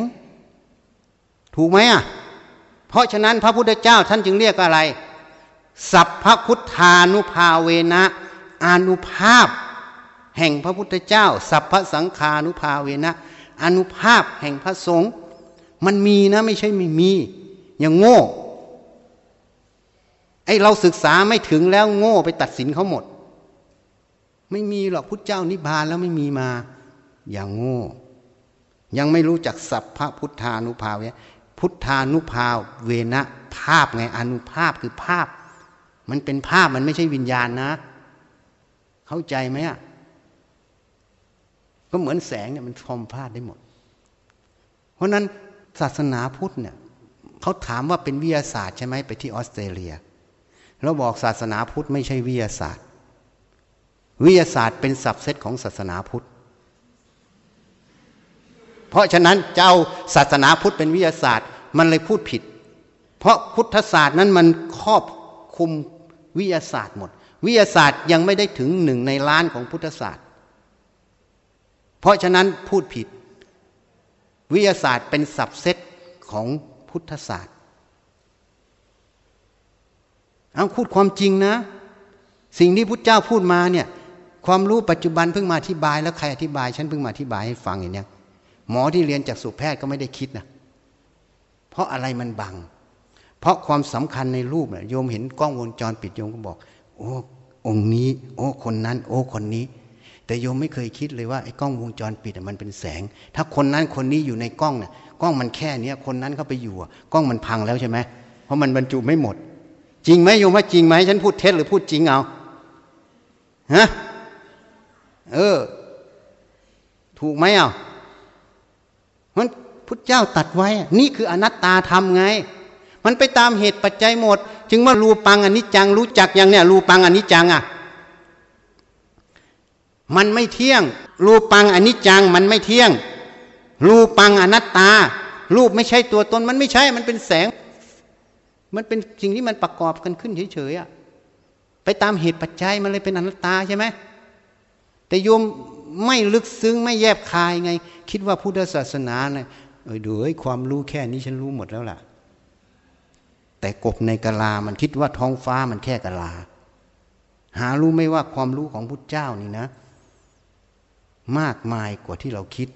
พระพุทธเจ้าจึงตรัสไว้ภิกษุทั้งหลายใบไม้กำมือหนึ่งในมือของเราตถาคตกับในป่าประดู่ลายอันไหนมากกว่ากันอันไหนน้อยกว่ากันภิกษุก็ตรัสตอบพระพุทธเจ้าว่าในมือของพระองค์น้อยกว่าป่าประดู่ลายพระเจ้าค่ะพระพุทธเจ้าจึงตรัสไว้ว่านั่นล่ะภิกษุทั้งหลาย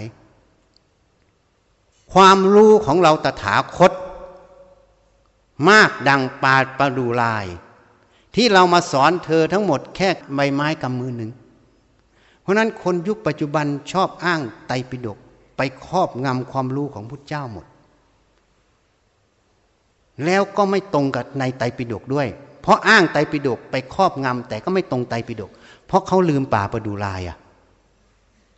จริงไหมความรู้ของพระพุทธเจ้านั้นน่ะที่ท่านแสดงมาในไตรปิฎกนะมันน้อยนิดเพราะท่านก็บอกชัดๆแล้วความรู้ท่านเท่ากับป่าประดู่ลายแต่คนชอบเอาตำรามาอ้างว่านี่ไม่อยู่ในไตรปิฎกไม่ใช่อย่าลืมนะไตรปิฎกบันทึกแค่เสี้ยวหนึ่งแล้วไม่ได้บันทึกทุกเรื่องที่พุทธเจ้าตรัสด้วยในสมัยพุทธกาลแล้วความรู้ในไตรปิฎกไม่ใช่สิ่งที่พุทธเจ้าออกจากพระโอษฐ์เป็นความจำของพระอานนท์จริงไหมท่านไม่ได้มาบอกเธอบันทึกเทปไว้นะแล้วเธอก็ถอดเทปลงนะไม่มีจริงไหมเป็นความจำของพระอานนท์ออกมาเพราะฉะนั้นอะไรเป็นสิ่งตัดสินสัจธรรมคือความจริงเป็นตัวตัดสินสิ่งใดตรงต่อสัจธรรมคือความจริงสิ่งนั้นคือตัวธรรมะธรรมะนั่นแหละมันจะตัดสินเขาเองไม่ใช่ตำราตัดสินไม่ใช่ความเห็นใครตัดสินตัวธรรมะตัวสัจธรรมคือความจริงนั้นมันจะตัดสินมันเองเราอย่าหลงประเด็นเลยเถียงกันเรื่องตำราไม่จบเหมือนเรื่องพระธาตุจะพูดเรื่องพระธาตุให้ฟังอีกนิดนึงพูดเรื่องที่มันเป็นอจินไตยหน่อยนึงพระธาตุตำราฉันก็ได้เรียนถ้าฉันไม่ตอบตามเขาฉันก็ไม่ได้นักธรรมเอกแต่ฉันสอบนักธรรมเอกฉันก็ได้ไปเรียบร้อยแล้วตีโทเอกฉันปีละขั้นแล้วฉันไม่ได้ลอกใครด้วยนะบางทีอาจารย์คู่คุมสอบมาบอกฉันด้วยตอบอย่างนี้มันผิดอ่ะบางทีเขาไม่รู้กันเขาก็ถามกันข้อนี้ตอบอะไรอาจารย์ผู้คุมสอบบอกฉันไม่รู้ไม่รู้เพราะอะไรเพราะไปอ่านหนังสือของห้างพิมพ์หนังสือห้างหนึ่ง แต่ไม่ได้อ่านหนังสือที่มันเป็นสมณะเจ้าเขียนเขาเลยดัดหลังหน่อยนึงเอาส่วนที่มันไม่มีในหนังสือตรงนั้นมาออกแต่ฉันอ่านหมดฉันเลยรู้นี่ทีนี้พระธาตุเนี่ยเขาบอกไว้นะพอสิ้นพระศาสนาเนี่ยพระธาตุจะมารวมกันแล้วไปต้นโพเสร็จแล้วเวียนรอบต้นโพเสร็จก็จะฟอร์มเป็นพระพุทธเจ้าแล้วก็แสดงธรรมโปรดเทวดาพรหมแล้วไฟทิพย์ก็จะเผาพระธาตุเสร็จแล้วก็เรียกว่าสิ้นพระศาสนาจริงๆตำราพระไตรปิฎกเขียนแค่คำว่าอันตรธานแต่ทิ้งที่มาขยายทั้งหมดเขาเรียกอักถาจารย์คืออาจารย์ในอดีตมาอธิบายคำว่าอันตรธานอันตรธานข้อเดียวบรรยายเป็นห้าไงจนถึงธาตุอันตรธานไงแล้วเราก็อ้างไตรปิฎกหมดพออ้างไตรปิฎกเพราะเราลืมคิดไปว่าที่มหามงกุฎพิมพ์พระไตรปิฎก90กว่าเล่มนั้นน่ะท่านเอาอักถาจารย์มาต่อท้ายแล้วท่านก็ไม่ได้กล่าวตู่ทำพระพุทธเจ้าท่านก็เขียนว่าอักถาจารย์แต่ไอ้คนอ่านหนังสือมันตาไม่รู้ตาอะไรอ่ะอ่านแบบเลินเล่อเหมารวมเป็นไตรปิฎกเขียนหมดไงจริงๆพุทธเจ้าไม่เคยตัดแล้วพุทธเจ้าไม่ได้โง่นะพุทธเจ้าไม่ได้โง่นะที่จะไม่รู้ว่าพระธาตุน่ะไม่เคยสลายไปเองเลยอ่ะเข้าใจไหมอ่ะเพราะถ้าพุทธเจ้าคิดอย่างนั้นนะมันไม่เป็นความจริงเพราะสสารมันจะเปลี่ยนเป็นพลังงานได้พลังงานเปลี่ยนเป็นสสารได้ไอสไตล์มันยังรู้เลยอ่ะถูกไหมอ่ะยูเรเนียมที่เขาทำอยู่เนี่ยเตาปฏิกรณ์ปรมาณูสสารเปลี่ยนเป็นพลังงานใช่ไหมแต่พุทธเจ้ารู้อีกว่าจะทำพลังงานกลับไปสู่สสารยังไงเพราะนั้นมันไม่ได้สูญหายแล้วมันจะไปทำลายตัวเองไฟทิพย์เผาให้หายไปอย่างนั้นน่ะมันเลยแย้งไงเรายังไม่พูดเรื่องพระธาตุที่มันมีลึกกว่านี้อีกเดี๋ยวมันจะเป็นวิวาทะฉันไม่ต้องการวิวาทะคนพูดความจริงตายคนพูดไม่จริงคนเชื่อหมดบ้านหมดเมืองเพราะทำไมถึงเป็นเช่นนั้นเพราะคนถืออวิชชาเป็นกัลยาณมิตรคนไม่ถือวิชาจรณะสัมปันโนเพราะนั้นผ่านมากก็ต้องพูดน้อยหน่อยเข้าใจไหมล่ะเพราะฉะนั้นพระธาตุไม่ได้เผาอย่างนั้นพระธาตุพุทธเจ้าในอดีตเกิดจากพระจิตอันบริสุทธิ์ฟอกธาตุธาตุนั้นจะมีพลังของพุทธเจ้าอยู่อย่างน้อยๆต้องมีพลังความว่างด้วยพลังอภิญญาที่ขั้นเข้าฌานมันต้องมีพลังอะไรอยู่ทีนี้เอาง่ายๆนะเวลาแม่เหล็กอ่ะเขาเอาเหล็กไปเรียงขั้วบวกขั้วลบมันเลยเป็นแม่เหล็กดูดเหล็กได้ใช่ไหมวิทยาศาสตร์เขาทำได้ใช่ไหมแม่เหล็กอ่ะแล้วพระธาตุเนี่ยถ้าเขาสามารถเรียงอะตอมเรียงอันนั้นได้เปลี่ยนโมเลกุลเปลี่ยนบางอย่างด้วยพลังบางอย่างทำไมธาตุมันจะเปลี่ยนสภาพไม่ได้ถูกไหมเราเรียนหลักวิทยาศาสตร์มาหมดแล้วธาตุมันมีอะตอมโมเลกุลกี่ตัวจับกันยังไงเป็นธาตุนั้นธาตุนี้ถูกไหมถ้าเปลี่ยนอะตอมโมเลกุลบางอย่างออกอ่ะมันก็เปลี่ยนสภาพธาตุได้นี่มันวิทยาศาสตร์หมดอ่ะแต่เราเข้าไม่ถึงเพราะวิทยาศาสตร์เรายังเรียนไม่ถึงเขาจึงบอกว่าวิทยาศาสตร์มันเป็นสับเซตของพุทธศาสตร์เพราะนั้นสิ่งที่เราไม่รู้อย่าคาดคะเนแล้วอย่าพึ่งสรุปแล้วเราก็ต้องวิจัยว่าเขาพูดผิดหรือพูดถูกเพราะนั้นตำราอักถาจารย์ก็เหมือนฉันนี่แหละถ้าฉันบอกพวกโยมว่านายกนี่นะเนื่องจากชื่อไม่สวยพอสมสู่กับนายขอมันเลยต้องออกลูกเป็นหมาแล้วก็บันทึกเอาไว้คนก็เลยเชื่อหมดบ้านหมดเมืองเพราะอีก 5,000 ปีก็บันทึกนี้ยังอยู่ก็จะเชื่อเพราะว่าอะไรมันเป็นหมาเพราะว่าชื่อมันไม่สวยโยมเชื่อแล้วถูกไหมอ่ะเอ้าตำราเก่าไงอาจารย์บันทึกเอาไว้ไงมันไม่ใช่อย่างนั้นมันต้องเป็นความจริงมาพิสูจน์ถูกไหมต้องสัจธรรมคือความจริงเป็นตัวพิสูจน์ไม่ใช่เพราะคนนั้นพูดนานไม่นานคนนั้นน่าเชื่อถือไม่น่าเชื่อถือมันเลยไม่ตรงกับหลักกาลามสูตรจริงไหมถูกไหมอ่ะจริงไหมอ่ะเพราะฉะนั้นหลักธรรมธรรมะน่ะมันตัดสินเพราะนั้นพระพุทธเจ้าจึงให้หลักตัดสินธรรมวินัยแก่พระนางมหาประชาบดีโคตมีไง ถ้าทำใดเป็นไปเพื่อละโลภโกรธหลงทำนั้นเป็นธรรมของเราตถาคตแล้วมาอ้างว่าธรรมนี้ของพุทธเจ้าธรรมนี้ของสาวกธรรมนี้ของอาจารย์นั้นอาจารย์นี้แล้วก็เถียงกันเป็นทิฏฐิมานะถามว่าธรรมนั้นเป็นธรรมของพุทธเจ้าจริงไหมคำว่าทิฏฐิมานะเนี่ยเป็นโลภโกรธหลงไหมโยมว่าเป็นไหมถ้าไม่เป็นนะโยมว่าพุทธต้องเปลี่ยนชื่อนะเพราะอายพุทธเจ้าเอาชื่อพุทธเจ้ามาพุทธะเนี่ยจริงไหมโยมว่ามันเป็นกิเลสไหมเป็นแล้วนี่มันเป็นธรรมของพุทธเจ้าไหมที่เถียงกันอยู่เนี่ยมันผิดกับที่พุทธเจ้าตัดสินไว้แล้วใช่ไหมทำใดเป็นไปเพื่อละโลภโกรธหลงไม่สะสมกิเลสธรรมนั้นเป็นธรรมของเราตถาคตจริงไหมไม่ไปอ่านตำราดูนะไปอ่านในไตรปิฎกนะถ้ามันเป็นไปเพื่อกิเลสไม่ใช่ใครจะพูดก็ตามใครจะแสดงเก่งก็ตามมันไม่ใช่ธรรมพุทธเจ้าแล้วถ้าประพฤติปฏิบัติตามก็จะไม่มีผลไงเป็นโมฆะเพราะมันไม่ใช่สัจธรรมสิ่งใดเป็นสัจธรรมเป็นความจริงสิ่งนั้นนั่นแหละจึงจะเกิดประโยชน์เกิดผล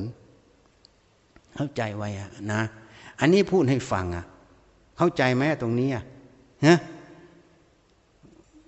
การเชื่อบางอย่างต้องใช้สติปัญญาวิจัยฝึกสติสมาธิให้มากการปฏิบัติธรรมไม่ใช่แค่การเดินจงกรมนั่งสมาธินะโยมอย่าเข้าใจผิดอันนั้นมันเป็นแค่สมถะวิปัสสนามันต้องยกขึ้นวิจัยที่พูดให้ฟังทั้งหมดนะมันต้องวิจัยออกมาหมดสัจธรรมความจริงมันคืออะไรแต่ละเรื่องแต่ละราวแยกแยะลงไปพอแยกแยะลงไปอย่างที่พูดให้ฟังเรื่องรูปเราไม่ได้เห็นรูปจริงมันเป็นอนัตตาไหมรูปังอนัตตาไหมโยมว่าเป็นไหมถูกไหมเมื่อเห็นมันไม่มีมันเป็นขบวนการเหล่านี้เมื่อเห็นแล้วมันไม่มีเป็นขบวนการอย่างนี้มันก็ไม่มีความหลงในรูปถูกไหมรูปสวยมันก็ไม่ยินดีรูปไม่สวยมันก็ไม่ยินร้ายเพราะนั้นโลภะโทสะมันละจากอะไรเพราะมันละจากโมหะมันไม่มีโมหะมันละจากอะไรก็จากปัญญามันเห็นแจ้งความจริงไงถูกไหมเพราะนั้นเราไม่ต้องไปฆ่ากิเลสนะเขาสอนมรรคเนี่ยพ้นเจตนาในอภิธรรมเขียนไว้ใช่ไหมมรรคพ้นเจตนาเคยได้ยินไหมคำว่ามรรคพ้นเจตนาพ้นยังไงไม่ใช่มีเจตนาไปฆ่ากิเลสไปละกิเลสนะทำความจริงให้ปรากฏอย่างเช่นอาตมายกตัวอย่างเพราะโยมเห็นขบวนการของรูปตรงเนี้ยโยมเห็นแล้วรูปมันไม่มีจริงในใจเรามันเป็นสมมุติอันนึงเฉยๆพอเห็นความจริงประจักษ์ในใจมันก็ถอนสมมุติตัวนั้นเองมันถอนสมมุติมันไม่หลงมันจะไปยินดีร้ายไหมโลภโกรธหลงมันหมดเหมือนมืดนี่นะโยมจะลบความมืดอย่างไรโยมก็ต้องทำแสงสว่างให้เกิดโยมจะเอาสวิงตะกร้าเอากระสอบมาใส่ความมืดให้มันหายได้ไหมถ้าโยมทำอย่างนั้นเขาเรียกว่าอะไรจริงไหมเพราะนั้นโยมต้องทำแสงสว่างให้ปรากฏมันก็เห็นกันใช่ไหมเพราะนั้นพระพุทธเจ้าตรัสไว้ปัญญาโลกัสสมิปัจโชโตปัญญาเป็นแสงสว่างในโลกไงโลกนี้คือขันธ์ห้าปัญญามันเห็นแจ้งในกายใจเราหมดไงนั่นแหละคือแสงสว่างมันเกิดความมืดคืออวิชชาเพราะนั้นจะละอวิชชาไงก็ทำแสงสว่างให้เกิดมันก็ละของมันเองเราไม่ได้ละแสงสว่างมันไปละเข้าใจไหมมันไปแทนความมืดนั้นจึงเรียกว่ามรรคพ้นเจตนาไงในอภิธรรมเขาจะมาสอนยิ่งยุบหนอพองหนอที่เจ้าคุณโชฎกเนี่ยเขาจะพูดไว้มรรคพ้นเจตนาแต่พ้นยังไงไม่มีคนอธิบายแล้วก็อิริยาบถสม่ำเสมออีกนะจะพูดให้ฟังอีกนิดนึงถ้าไม่ถูกกับความรู้ความเห็นเก่าก็ขออภัยนะทิ้งได้ไม่ได้บังคับให้เชื่อขออภัยไม่ได้บังคับให้เชื่ออย่าให้มีจิตขุ่นมัวถ้ามีจิตขุ่นมัวแล้วบอกว่าเราปฏิบัติธรรมอย่าโกหกตัวเองแล้วก็อย่าโกหกชาวบ้านจริงไหมพระเจ้าสอนให้เจริญกุศลจิตไม่ใช่เหรอให้ละอกุศลจิตใช่ไหมถูกไหมถ้าฉันพูดไม่ตรงก็วันนี้ก็ลบทิ้งซะนะอย่าเผยแพร่จริงไหม คำว่าอิริยาบถสม่ำเสมอสม่ำเสมอยังไงไม่ใช่เดิน5ชั่วโมงยืน5ชั่วโมงนอน5ชั่วโมงนั่ง5ชั่วโมงเท่ากันนะอันนั้นมันตัวเลขเสมอโดยตัวเลขโดยสมมุติคำว่าอิริยาบถสม่ำเสมอทุกอิริยาบถมีสติสัมปชัญญะเสมอกันเข้าใจไหมมรรคจิตผลละญาณมันจะอยู่ตรงนั้นมรรคสมังคีมันอยู่ที่ปัจจุบันนะจิตปัจจุบันนะธรรมมันสม่ำเสมอกันตรงนั้นมันไม่ได้สม่ำเสมอตัวเลข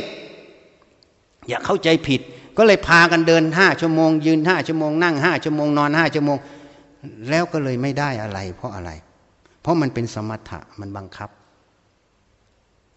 สติสัมปชัญญะถ้ายังไม่รู้แจ้งมันยังสำคัญเป็นเราอีกนะยังเอาเราเข้าไปอีกนะสติสัมปชัญญะก็ไม่ใช่เราอีกเป็นธรรมชาติธรรมอันหนึ่งเข้าใจไหมอ่ะนะเข้าใจไหมอ่ะนี่พูดให้ฟังถ้ามันไม่ตรงกับความรู้ความเห็นของใครก็ขออนุญาตอภัยให้หน่อยนะที่ขอให้อภัยนี้ไม่ใช่อะไรหรอกด้วยความเมตตาเพราะอะไรเพราะถ้าเขาไม่ให้อภัยเขาถือทิฏฐิเขาก็ทุกข์เองอะแล้วฉันไม่ได้ทำให้เขาทุกข์ด้วยนะเขาทุกข์เพราะความหลงในเสียงไงเสียงมันกระทบหูแล้วมันก็เรียนรู้ไงเรียนรู้ว่าเขาบอกว่าอริยบทสม่ำเสมอต้องอย่างละเท่ากันเท่ากันมันก็เลยเป็นสัญญาจำพอเป็นสัญญาจำมันก็เป็นกฎเกณฑ์ในใจมันรู้ก่อนใช่ไหมรู้เสียงกระทบหูมันรู้ขึ้นมันรู้แล้วก็รู้สิ่งที่เขาสอนสมมุติตรงนั้นใช่ไหมแล้วมันก็เป็นกฎเกณฑ์ในใจแล้วมันก็เชื่อกฎเกณฑ์นั้นแล้วมันก็ทำตามกฎเกณฑ์นั้นมันก็เลยหลงอยู่ในกฎเกณฑ์นั้นคือตัวสมมุติมันเลยไม่วิมุตติอีกหลุดพ้นไงจากสมมุติไงจริงไหมเพราะฉะนั้นที่ทุกข์เพราะอะไรทุกข์เพราะอะไรทุกข์เพราะหลงสมมุติหลงกฎเกณฑ์ในใจเราแล้วก็ไปเลยโทษว่าอาจารย์พูดไม่ตรงก็เลยโกรธอาจารย์อาจารย์ก็มีเมตตาไม่อยากให้เขาเป็นทุกข์ก็เลยบอกว่าขออภัยนะถ้าไม่ตรงความรู้ความเห็นใครก็ทิ้งซะถือว่าไม่ได้ฟังได้ยินจริงไหมใครทำให้ทุกข์แล้วเขาจะบอกว่าเขาปฏิบัติธรรมของพุทธเจ้าถูกไหมพุทธเจ้าบอกไม่มีใครทำให้เราทุกข์มีแต่อวิชชาความหลงเนี่ยอวิชชามันหลงอย่างเนี้ยหลงกฎเกณฑ์ฉันไล่ขบวนการมันให้ฟังนี่เขาเรียกปฏิจจสมุปบาทแต่ฉันไม่พูดแบบตำราไงพูดแบบภาคปฏิบัติเลยจริงไหมนี่พูดให้ฟังชัดๆมันพ้นเจตนาอย่างนี้มากอริยบทสม่ำเสมอทุกอิริยาบถมีสติสัมปชัญญะตามรักษาจิตอยู่รักษาให้เป็นกุศลรักษาละอกุศลพูดโดยสมมุตินะทำกุศลให้เกิดละอกุศลแต่จริงๆทำความจริงให้มันเกิดคือมรรคนั่นแหละมันไปหาความจริงในกายใจเมื่อความจริงในกายใจมันสว่างหมดความมืดก็อยู่ไม่ได้มันก็เลยเรียกว่าละอกุศลนั่นเองแต่คนยังไม่เห็นถึงขั้นนั้นก็ต้องจำไปก่อนให้ละก่อนเพราะรู้ว่ากิเลสก็พยายามละก่อนก็ยังมีเจตนาอยู่แต่เจตนาตัวนี้ยังไม่ได้เป็นผลเพราะยังไม่ถึงก็ต้องค่อยๆเดินไปแล้วก็เอาความรู้ความเห็นถูกเข้าไปวิเคราะห์วิจัยวิเคราะห์วิจัยประพฤติปฏิบัติไปเรื่อยๆจนสติสัมปชัญญะมันรวมเป็นหนึ่งมันเป็นมรรคสมังคีมันอยู่ขณะจิตมันพึบทะลุไปเลยแค่นั้นเรียกว่าจบเรื่องจุดนั้นนะเพราะฉะนั้นการปฏิบัติธรรมยังเข้าใจผิดเราไปเทศที่สารธรรมล้านนาอาจารย์จะเทศกี่ชั่วโมงแล้วอาจารย์ให้นำปฏิบัติด้วยนะแล้วให้ฉันเทศเรื่องอะไรอิทัปปัจจยตาเอาเรื่องสูงมาเทศสูงโดยสมมุติจริงๆพูดออกไปสมมุติหมดเท่ากันหมดฉันบอกเดี๋ยวก่อนนะโยมให้ฉันมาแสดงเรื่องนี้เนี่ยแล้วฉันจะแสดงอย่างไรแล้วโยมปฏิบัติชมรมเนี่ยนิมนต์ครูอาจารย์มาเทศตั้งกี่ปีแล้วเขาไม่เคยสอนโยมเหรอคำว่าปฏิบัติธรรมเนี่ยโยมรู้ไหมในสมัยพุทธกาล การฟังธรรมจากพุทธเจ้านี่บรรลุมรรคผลนิพพานมากมายไม่ต้องไปเดินจงกรมนั่งสมาธิเลยโยมเคยอ่านไหมในตำราพระไตรปิฎกโยมรู้ไหมว่าการที่โยมตั้งสติฟังตั้งสมาธิฟังแล้วตามเนื้ออรรถธรรมแต่ละประโยคมันจะวิเคราะห์วิจัยตรงนั้นนะสติสมาธิปัญญามันรวมเป็นหนึ่งณปัจจุบันณจิตปัจจุบันณธรรมมันเห็นแจ้งอรรถธรรมมันละความสงสัยละอะไรตรงนั้นออกไปได้ขณะจิตเดียวเขาจึงบรรลุพระโสดาสกิทาอนาคาอรหันต์เยอะแยะไปหมดแล้วพระสงฆ์ในพุทธกาลนะถ้าไม่ลำบากคือไม่ไกลมากติดข้องอะไรจะมาหาพุทธเจ้าไม่หาเองเพราะมันเร็วกว่าเยอะเพราะฉะนั้นการฟังธรรมนี้เป็นภาคปฏิบัติชั้นยอดโยมอาจจะเดินจงกรมนั่งสมาธิ10 ปีแต่สู้ฟัง5 นาทีไม่ได้ไม่เชื่อก็ไปเผาไตรปิฎกทิ้งเขาพูดไว้เองฟังธรรมมันรู้จากพุทธเจ้าเท่าไหร่เพราะอย่าเข้าใจผิดภาคฟังธรรมนะถ้าฟังด้วยสติสมาธิปัญญามันเป็นภาคปฏิบัตินะแล้วเป็นปฏิบัติชั้นยอดด้วยแต่มันมีปัญหาว่าคนแสดงจะแสดงให้มันตรงไหมถ้าแสดงไม่ตรงก็รับโมหะไปด้วยมันก็เลยไม่ใช่ชั้นยอดมันเลยเอาของแถมยาพิษเข้าใจยังสมัยพุทธกาลอย่างนี้หมดฟังด้วยสติสมาธิปัญญาแล้วมันจะแก้ความเห็นผิดไปสู่ความเห็นถูกกว่าความรู้จะเกิดแต่ละเรื่องเนี่ยมันต้องหาใช้เวลาเยอะแต่พอถ้ามันแก้ขณะจิตเดียวมันผ่านเลยเพราะหลวงตามหาบัวจึงบอกไงฟังธรรมเนี่ยเป็นภาคปฏิบัติชั้นยอดสุดหลวงปู่มั่นแสดงเนี่ยจุดไหนสงสัยเขาจะเงี่ยหูฟังพอท่านเทศถึงจุดนี้มันผ่านปั๊บท่านก็ยกจิตขึ้นเรื่อยครูบาอาจารย์แสดงจุดนั้นจุดนี้ยกขึ้นเรื่อยยกขึ้นตามท่านไปเรื่อยมันขึ้นไปมันทะลุไปเลยที่นี่คนจะแสดงอย่างนี้มันไม่มีก็เลยว่าปฏิบัติดีกว่าแต่หารู้ไหมว่าฟังธรรมก็ปฏิบัติมันเรียกว่าโสตทวารนะสติมันไม่ได้อยู่ที่กายทวารนะมันอยู่ทุกทวารทั้ง6นะใช่ไหมวิปัสสนาญาณเนี่ยสติสมาธิปัญญามันต้องที่อายตนะทั้ง6ถูกไหมการฟังนี่เป็นอายตนะหนึ่งแต่อายตนะนั้นรวมเข้าสู่อายตนะคือมโนถูกไหม5อายตนะต้องรวมเข้ามโนหมดจริงไหมถูกไหมตัวมโนน่ะมันเป็นอะไรมันก็หลงสมมุติมันต้องคลี่คลายออกก็ต้องเข้าไปสู่รวงรังมันทลายมันระเบิดลงเลยสลายหมดแล้วก็จบเข้าใจยังพูดให้ฟังชัดๆวันนี้เพราะฉะนั้นความรู้ความเห็นตรงเนี้ยต้องวิจัยให้มากพิจารณาให้มากเดินให้ถูกทางถ้าเดินถูกทางแล้วมรรคผลนิพพานไม่พ้นสมัยที่พ้นสมัยเพราะเราเป็นโมฆะบุรุษเราเดินไม่ถูกทางต่างหากนะอันนี้พูดให้ฟังทีนี้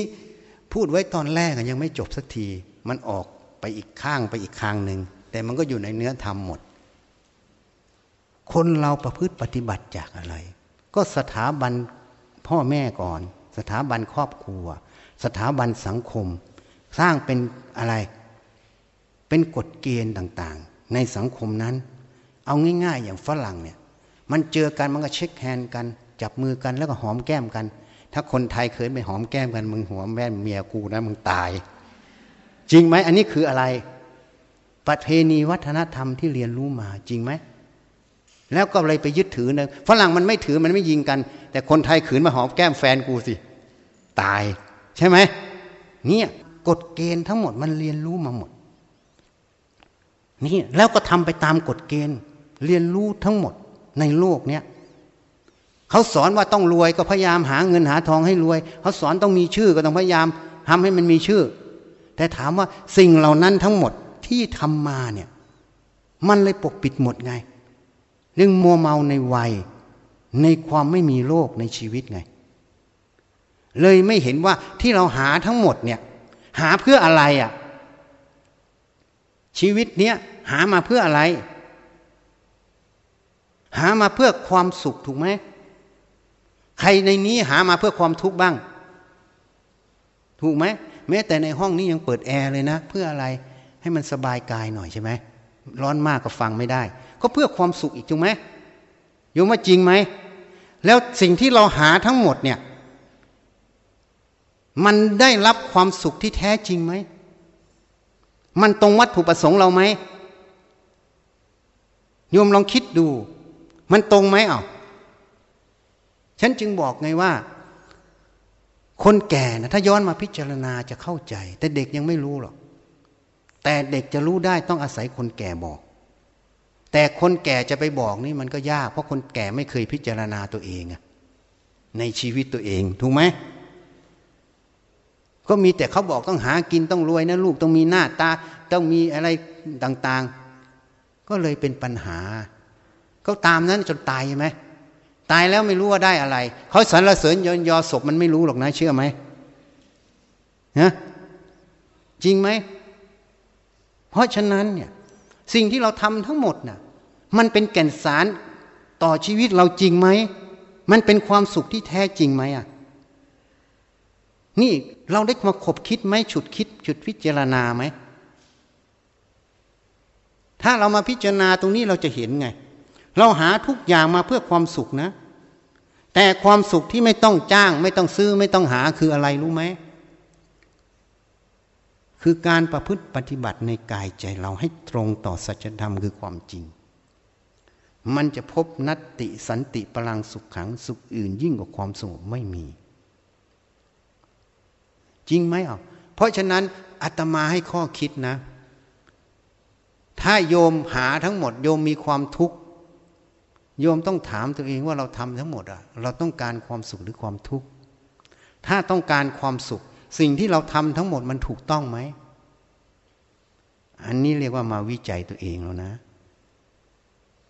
ไม่ได้เชื่อตามสังคมพาเดินแล้วนะแต่เราไม่ใช่แอนตี้โซเชียลนะไม่ได้ต้านสังคมนะอย่าเข้าใจผิดถูกไหมเพราะพวกที่แอนตี้โซเชียลมันเป็นทิฏฐิมานะอยู่แอบแฝงแต่เราไม่มีทิฏฐิมานะแต่เรากำลังเดินสิ่งที่มันเป็นประโยชน์ต่อชีวิตมันเป็นความสุขที่แท้จริงไหมโยมลองพิจารณาดูถ้ามันไม่ใช่มันเป็นทุกข์เราก็ต้องแก้ความรู้ความเห็นแก้การดำเนินชีวิตเราให้มันตรงอันนี้ไม่ใช่พูดบอกให้ไปบวชนะอย่าเข้าใจผิดให้อยู่ในชีวิตประจำวันแต่อยู่ยังไงที่มีธรรมะคู่กันไปเพื่อความไม่ทุกข์ใจนั่นเองอยู่โดยความมัชชิมาปฏิปทาคือความพอดีต่อเหตุปัจจัยณปัจจุบันตรงนั้นนี่คือมรรคแปดนี่เพราะนั้นโยมไปคบคิดดูถ้ามันไม่ใช่มันเป็นความทุกข์อยู่ก็แก้มันซะคบคิดซะแล้วโยมจะได้รู้ว่าชีวิตเนี่ยมันเกิดมาเพื่ออะไรเกิดมาเพื่อทำตามโลกเขาท้าทำแล้วก็พบความทุกข์ตายแล้วไม่รู้ว่าเกิดต่อหรือศูนย์ถ้าตายแล้วศูนย์ก็จบความชั่วความดีก็ทิ้งอยู่ตรงนี้ถ้าตายแล้วต้องเกิดต่อคือจิตวิญญาณไปเกิดคราวนี้ล่ะเป็นเรื่องใหญ่เพราะไม่สร้างกุศลและจิตไว้ก็ไปทุกข์อีกไม่จบสิ้นถูกไหมอ่ะเพราะฉะนั้นให้ขบคิดพิจารณาในตัวเรานี่พุทธเจ้าพิจารณาเห็นตรงนี้ท่านจึงออกบวชท่านจึงบอกมนุษย์เรานี่มัวเมาในวัยในความไม่มีโลกในชีวิตไงเมื่อยังเด็กยังเล็กก็ไม่คิดว่าตัวเองต้องแก่เมื่อยังสุขสบายก็ไม่คิดว่าตัวเองจะต้องเจ็บเมื่อยังมีชีวิตอยู่ก็ไม่คิดว่าตัวเองจะต้องตายเหมือนรถเบนซ์ชนรถฟอร์ดนะตายกระทันหันเห็นยังเข้าใจผิดยังคิดว่าเขาศึกษาธรรมะแล้วเขาจะไปเกิดสูงแต่เห็นมีคนบอกว่าเป็นผีเฝ้าอยู่ข้างถนนนั้นนะแล้วเขาเสียใจอยู่ว่าเขาปฏิบัติไม่ได้อะไรเพราะอะไรจะเรียนธรรมะมากเท่าไหร่นะถ้าปฏิบัติไม่ตรงก็คือศูนย์จากมรรคผลนิพพานจำไว้นะจะพาปฏิบัติยุวพุทธจะพาปฏิบัติ10ปีถ้าปฏิบัติไม่ตรงก็ศูนย์ จำไว้นะฉันพูดความจริงนะไม่เชื่อฉันก็ให้ใช้เวลาอีก10 ปีพิสูจน์ถ้าปฏิบัติตรงแม้แต่นาทีเดียวก็เป็นประโยชน์จริงไหมอ่ะโยมไปคิดดูมันผีมันเลยเสียใจอยู่ว่ามันนึกว่ามันปฏิบัติแล้วมันจะได้ที่ไหนได้มันยังไม่พ้นผีอยู่กลางถนนให้บอกญาติหน่อยอุทิศบุญให้หน่อยแล้วก็แม่อย่าไปโฆษณาว่าเป็นพระนะมันอายเขายังมีฮิริโอตปะผีตัวนั้นนะมันอายเขาเรียนธรรมะเขามีฮิริโอตปะแต่เขายังไม่ได้เพราะฉะนั้นมันเป็นข้อคิดนะเป็นคติปฏิบัติให้ตรงเรื่องทั้งหลายให้เข้ามาค้นในจิตให้มีสติในจิตสมาธิในจิตปัญญาวิจัยอยู่ในจิตให้หาสัจธรรมความจริงให้เจอแล้วความพ้นทุกข์มันจะอยู่ตรงนั้นมันไม่ได้อยู่ที่รูปแบบที่กายที่อะไรมันอยู่ที่จิตหลุดพ้นที่จิตแล้วตัวที่ทำให้หลุดพ้นไม่ใช่สมถะตัวปัญญาให้เห็นแจ้งในจิต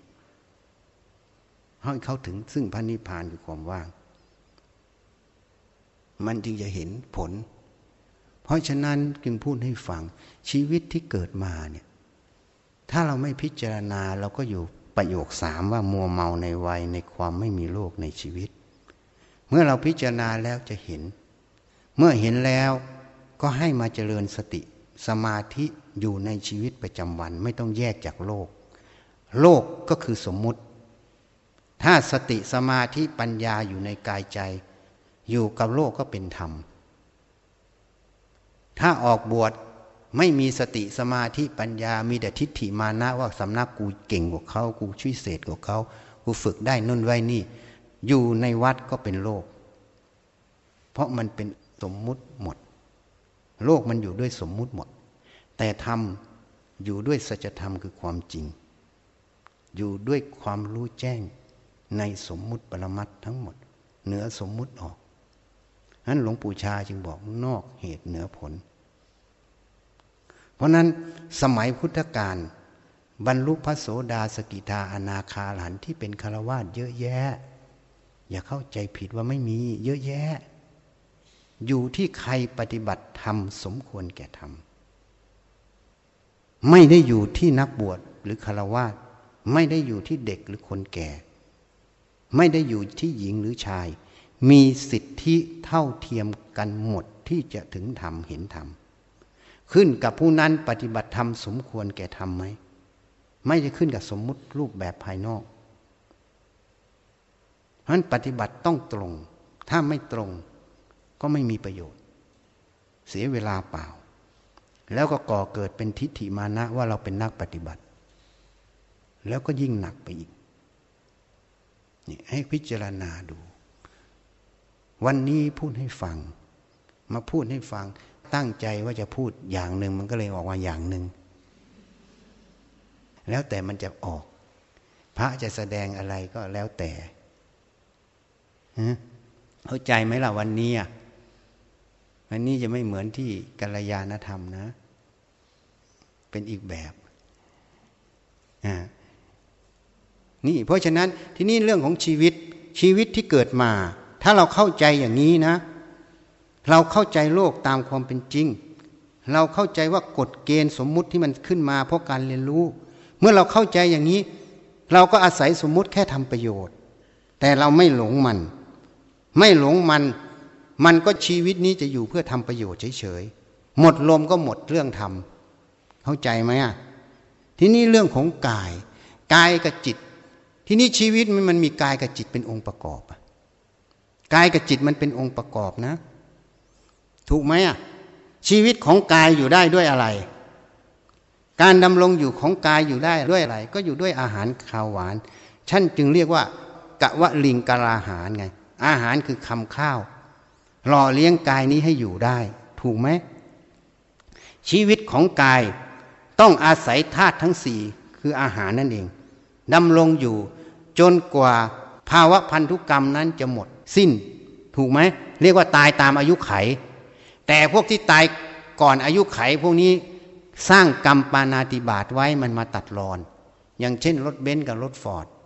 ไม่ต้องไปโทษรถเบนซ์หรอกมันกรรมเราถึงที่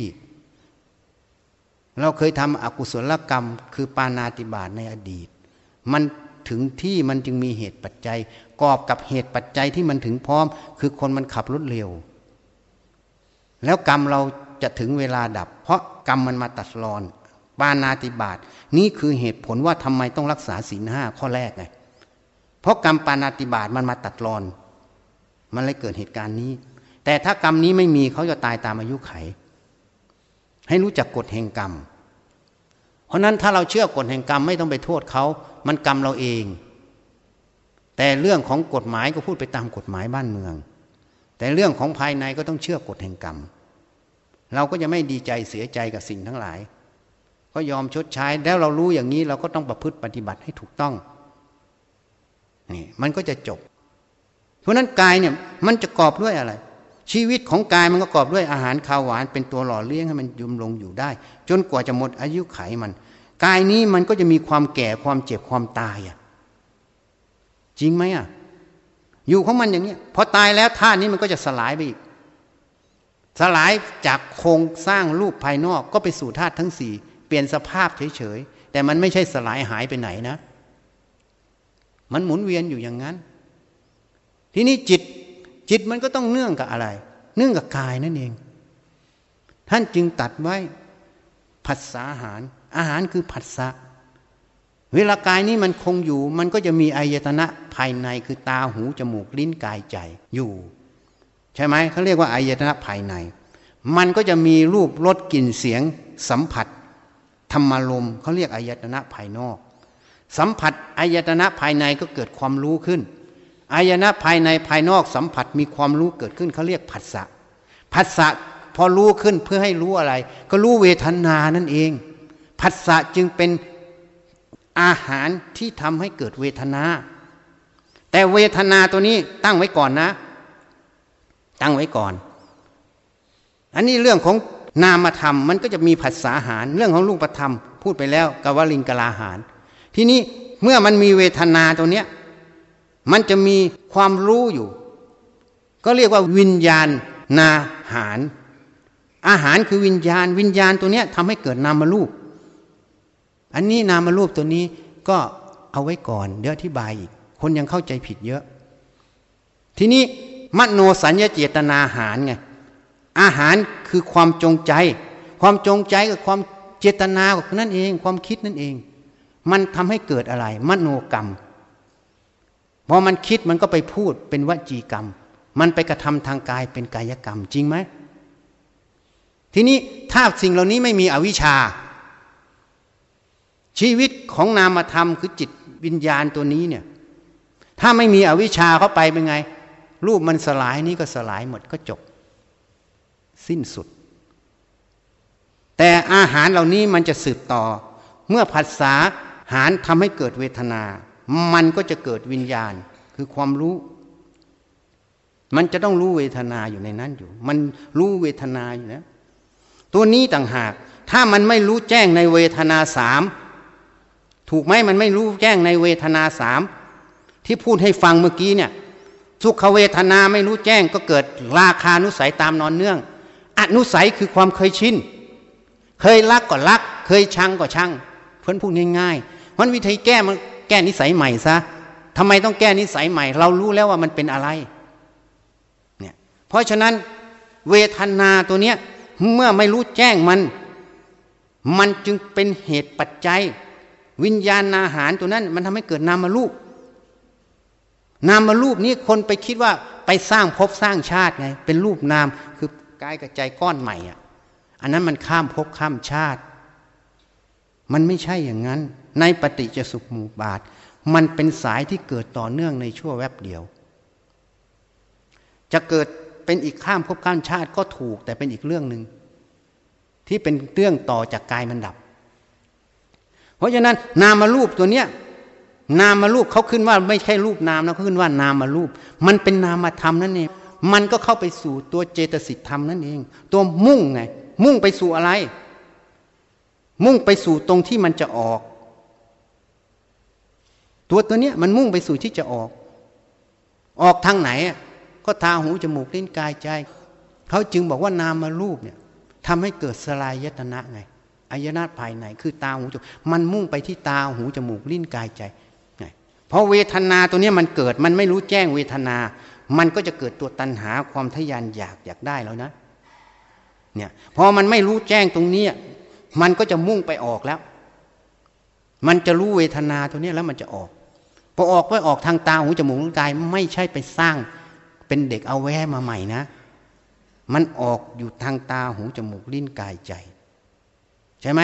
อย่างเช่นมันชอบผู้หญิงสวยพอมันเห็นรูปทางตาสุขเวทนาทางตาเกิดมันยินดีขึ้นชอบผู้หญิงสวยมันก็มุ่งทางไหนอะ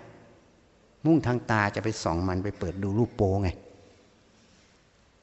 นั่นแหละเรียกสลายตนะมันเกิดคือตาจากสุทวารมันเกิดเมื่อสลายตนะมันเกิดมันก็กลับมาเกิดมาผัสสะเกิดเวทนาเกิดเวทนาคือตัณหามันก็วนอยู่นี้เพราะการจะออกจากปฏิสหุปาทก็ให้มีปัญญาเห็นแจ้งความจริงณปัจจุบันตรงนั้นก็จบจุดไหนก็คือจุดเดียวกันแต่เขาพูดเรียงเป็นสายเฉยจริงๆมันก็คือจิตเจตสิกจิตเจตสิกแต่พูดตามลักษณะของแต่ละอย่างเรียงเป็นสายตัวนี้คนไม่เข้าใจก็เลยบังจึงอ่านปฏิจจสมุปบาทไม่ออกเลยเป็นสามภพสามชาติไงจริงๆอยู่ในปัจจุบันณจิตปัจจุบันไอ้สามภพสามชาติมันเป็นต่อเนื่องจากที่กายมันดับเพราะนั้นสายปฏิจจสมุปบาทท่านจึงเรียกว่าสายดับอีกสายหนึ่งคือดับอวิชชามันก็ดับทั้งหมดดับอวิชชาตัวสังขารก็ดับสังขารตัวคิดนึกนั่นเองไม่ต้องไปแปลอะไรมากตำราแปลเยอะแยะฉันแปลให้ฟังง่ายๆสังขารก็คือคิดนึก